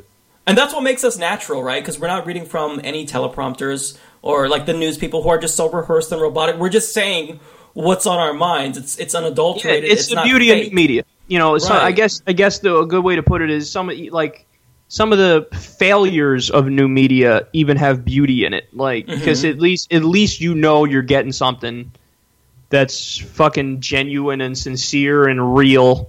Whereas if you're watching Wolf Blitzer read off a prompter, God, man, I always. I always fucking go after Wolf Blitzer, but I think he deserves it. I He's think, an easy target. He's no, I really, but I really dislike him. Like, uh, you know, Mhm. this is the part where I'm supposed to say, "Oh, it's not personal." No, it is personal. Fuck you, Wolf Blitzer. because you know what? This guy, I mean, he's been on TV since uh, 1806, Mhm. and he's still not famous. Like, he's been on TV every day for that long, still not famous. And his whole, like, he's in the position he's in because he doesn't challenge authority. He's Mhm. in that position because he's a stenographer to the establishment and to people in power.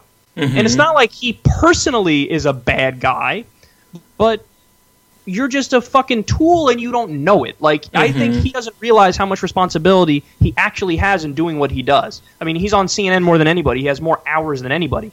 And there's never an interesting thought, never never even when they discuss facts and things that are actually happening, it's never the things that he should be covering. I mean, No. let's go find out how many times has Wolf Blitzer covered the fucking uh, you know devastation from the airstrikes in Yemen from Saudi Arabia. Saudi Arabia is bombing the shit out of Yemen with weapons we gave them, and sometimes we point out the coordinates on the fucking map, and they're Mhm. they're killing civilians on purpose.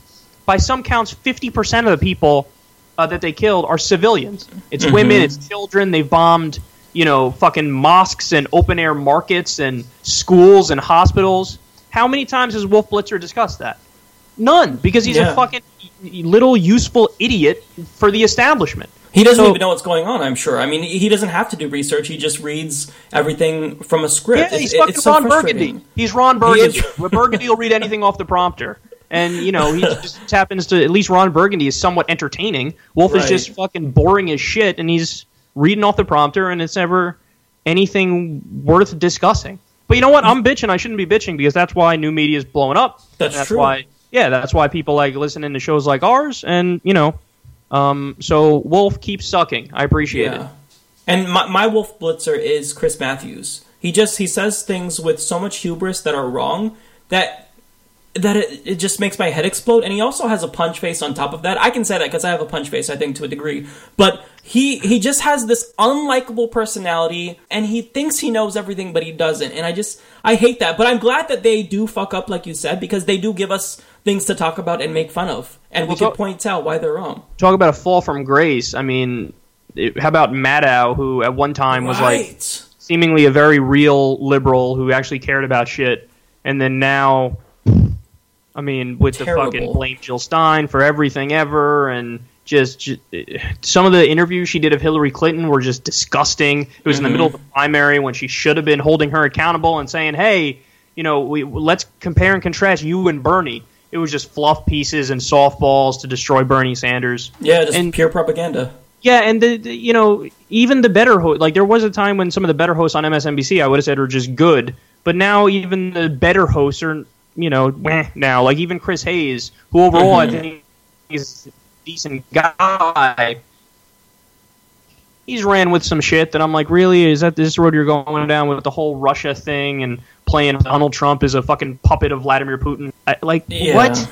It, that's another thing. I, I mean, we don't need to get too into it, but I've been driven crazy. Like I, you know, I follow a bunch of people on Twitter who are in the political world. Some of them, some writers for Think Progress, for example, who at times Mhm. did decent work.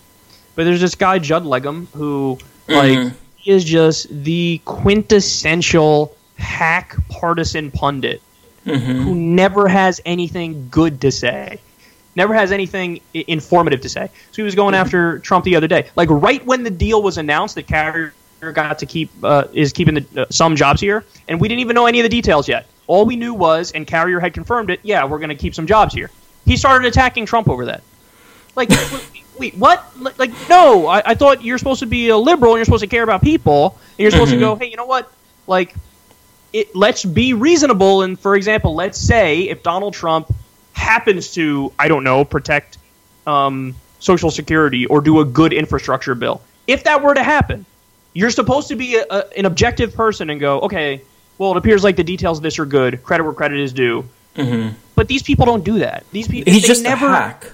They, exactly. They never use. There's so many good arguments to use against Trump, and they're too Mhm. stupid to figure out what the good arguments are. So they just use Mhm. shitty arguments, and they Yeah. attack him for shit he does that's actually might be good.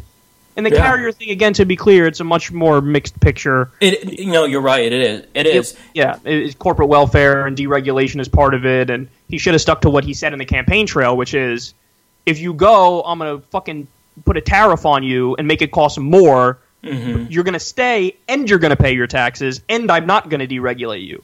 That's how he Mhm. needed to do it. That's how he said he was gonna do it. Now there's more corporate giveaways as part of it and deregulation, so it's not as good as it's supposed to be. I get it, but still, you got to say, okay, he said he was going to keep the jobs here. He's keeping at least 800 of them here. Let me not be a douche and say, well, Yeah. at least on that, you know what? Thumbs up. And Judd Legum, he has no credibility. He was implicated in John Podesta's emails for colluding right. with Hillary Clinton. I give it, I don't know what he did. He might have given like an article. I covered it, but uh, it's been a little bit now. So I mean, you have no credibility. The people who you were supposed to be uh, a check on, you were trying to do propaganda for them. So I mean, it's just one of the many examples of how media and just the political establish- establishment failed us during and- this election. And he's also going on and on about Trump's business ties and conflicts of interest, which, by the way, on those points he makes, he's correct about them. But what frustrates me is he never said anything about the same conflicts of interest that Hillary Clinton had with the fucking Clinton Foundation. Yep. Where t- taking money from Qatar and Saudi Arabia and fucking approving weapons deals and child soldiers in South Sudan and getting them a waiver for having child soldiers and so but you didn't have dick to say about it when it was your preferred candidate. But now that it's Trump's in office, it's like okay, well now I'm just going to focus on his conflicts of interest and corruption. Like Mhm. oh, so all of a sudden you're concerned about conflicts of interest and corruption. Look, Right. again, I want to be clear. I'm happy when people attack Trump. I attack Trump on a daily basis. But you Mhm. have to fucking use arguments that are reasonable. You can't. I'm. I don't want the left to totally become like the right. Just Yeah. hacky, fucking shitty arguments that are just trying to push the narrative. Us right, them wrong, and you're not. You don't care about consistency. You don't care about hypocrisy. You don't care about any of Mhm. that stuff because that's not the kind of left that I want to be a part of. And Right. Again, so you alluded to it earlier. We've been working on something behind the scenes, and I'll be announcing it soon. But um, there is going to be a push to take back the Democratic Party and make them what they should have been all along. Nice. Yeah. Nice. That's good. Well, I'll definitely be on board for that as well because I think that, you know, if, if we don't take control, then they're just going to run it into the ground and the country's going to get worse and worse. And like you said, I think there's going to be a lot of bad things that will happen that could have been prevented, like an economic crash and whatnot. So yeah, and you can get two terms of president grab him by the pussy. I don't even wait. to terms of Mr. I had an unpopularity rating of 63% during the general election and won. The fact that the Democrats can't beat that guy shows that the Democrats are fucking broken. And yeah, it's embarrassing. it's not even a good counter argument in this point if somebody says, "Okay, well, she won the popular vote." Yeah, but you you sh- you could have made it, or it should be the case that he could have had. You could have spotted him five million votes to start, and you still Mhm. win. You see what I'm saying? Like, Right. okay, yeah, you won by two point something million popular votes. You should have won by like fifteen million. It should it mm-hmm. should have been a historic landslide. It should have been over five hundred electoral votes. Yeah, she was playing on the easiest difficulty if this election were a video game. You you fucked up something that should have been a cakewalk. And when they brag about the popular vote, I'm sitting here just like going crazy because what they forget to tell you is that one poll from Reuters and Ipsos anyways, it found out that more people were voting for Hillary Clinton to defeat Donald Trump than they were just voting for her because they liked her. So I don't think that's anything to brag about. Not being Trump and bragging about it is that's not something that you want to boast about. You should be embarrassed about it. Yeah, yeah. Ah. All right, man. It, was a great conversation. I got to run now. All right. Well, thanks, man. Anything you want to plug or anything you want to um, shout out to Um, your Twitter or whatnot? No, no. I just, uh, you know, I know you're gonna upload this on your channel. I'm gonna upload it on mine too. So I'll just tell everybody real quick. Uh, if you haven't yet, guys, check out uh, Humanist Report. Um, and you know, he's been called, I believe, gay me. That's what people have said. You're the Gay gay, version of Kyle. Right. Right. so there you go. You get uh, double dose if you check out his show. all right. Well, hey, it's been really fun to all of my subscribers who are watching. Please check out Kyle. I'm sure you already know about him because he's blowing up. He's the Michael Jordan of the uh, progressive movement on the uh, on the internet. Please, yes. I'm uh, Michael Jordan, Tiger Woods, and name Mm-hmm. any other fucking dominant. No, I'm kidding. Of, of course I'm not. but thank you He's for the the, compliment. I appreciate that. Yes, I'm the Jesus. I'm the God of the left. No, I'm not. but thanks, man. I appreciate that. Yeah, no problem, man. Well, thank you so much. It's been great. Uh, really appreciate it. Had a great time. All right, later, brother. Well, that's all I got for you guys today. I hope you guys all enjoyed this episode. Uh, you know, I had a lot of fun, and I want to welcome you to the channel if you just found us, and thank all of my members and Patreon patrons uh, and people who donate via PayPal because you really do help the show progress. Uh, and and I really mean that. Like, you help us grow by allowing us the financial uh, ability to purchase things that we need for the show, like new software, new hardware. So, thank you guys so much. You keep the show going. Uh, not only that, but you're making it better and bigger than ever. So, thank you all so much for tuning in. I will see you all next week. I hope you have a good day.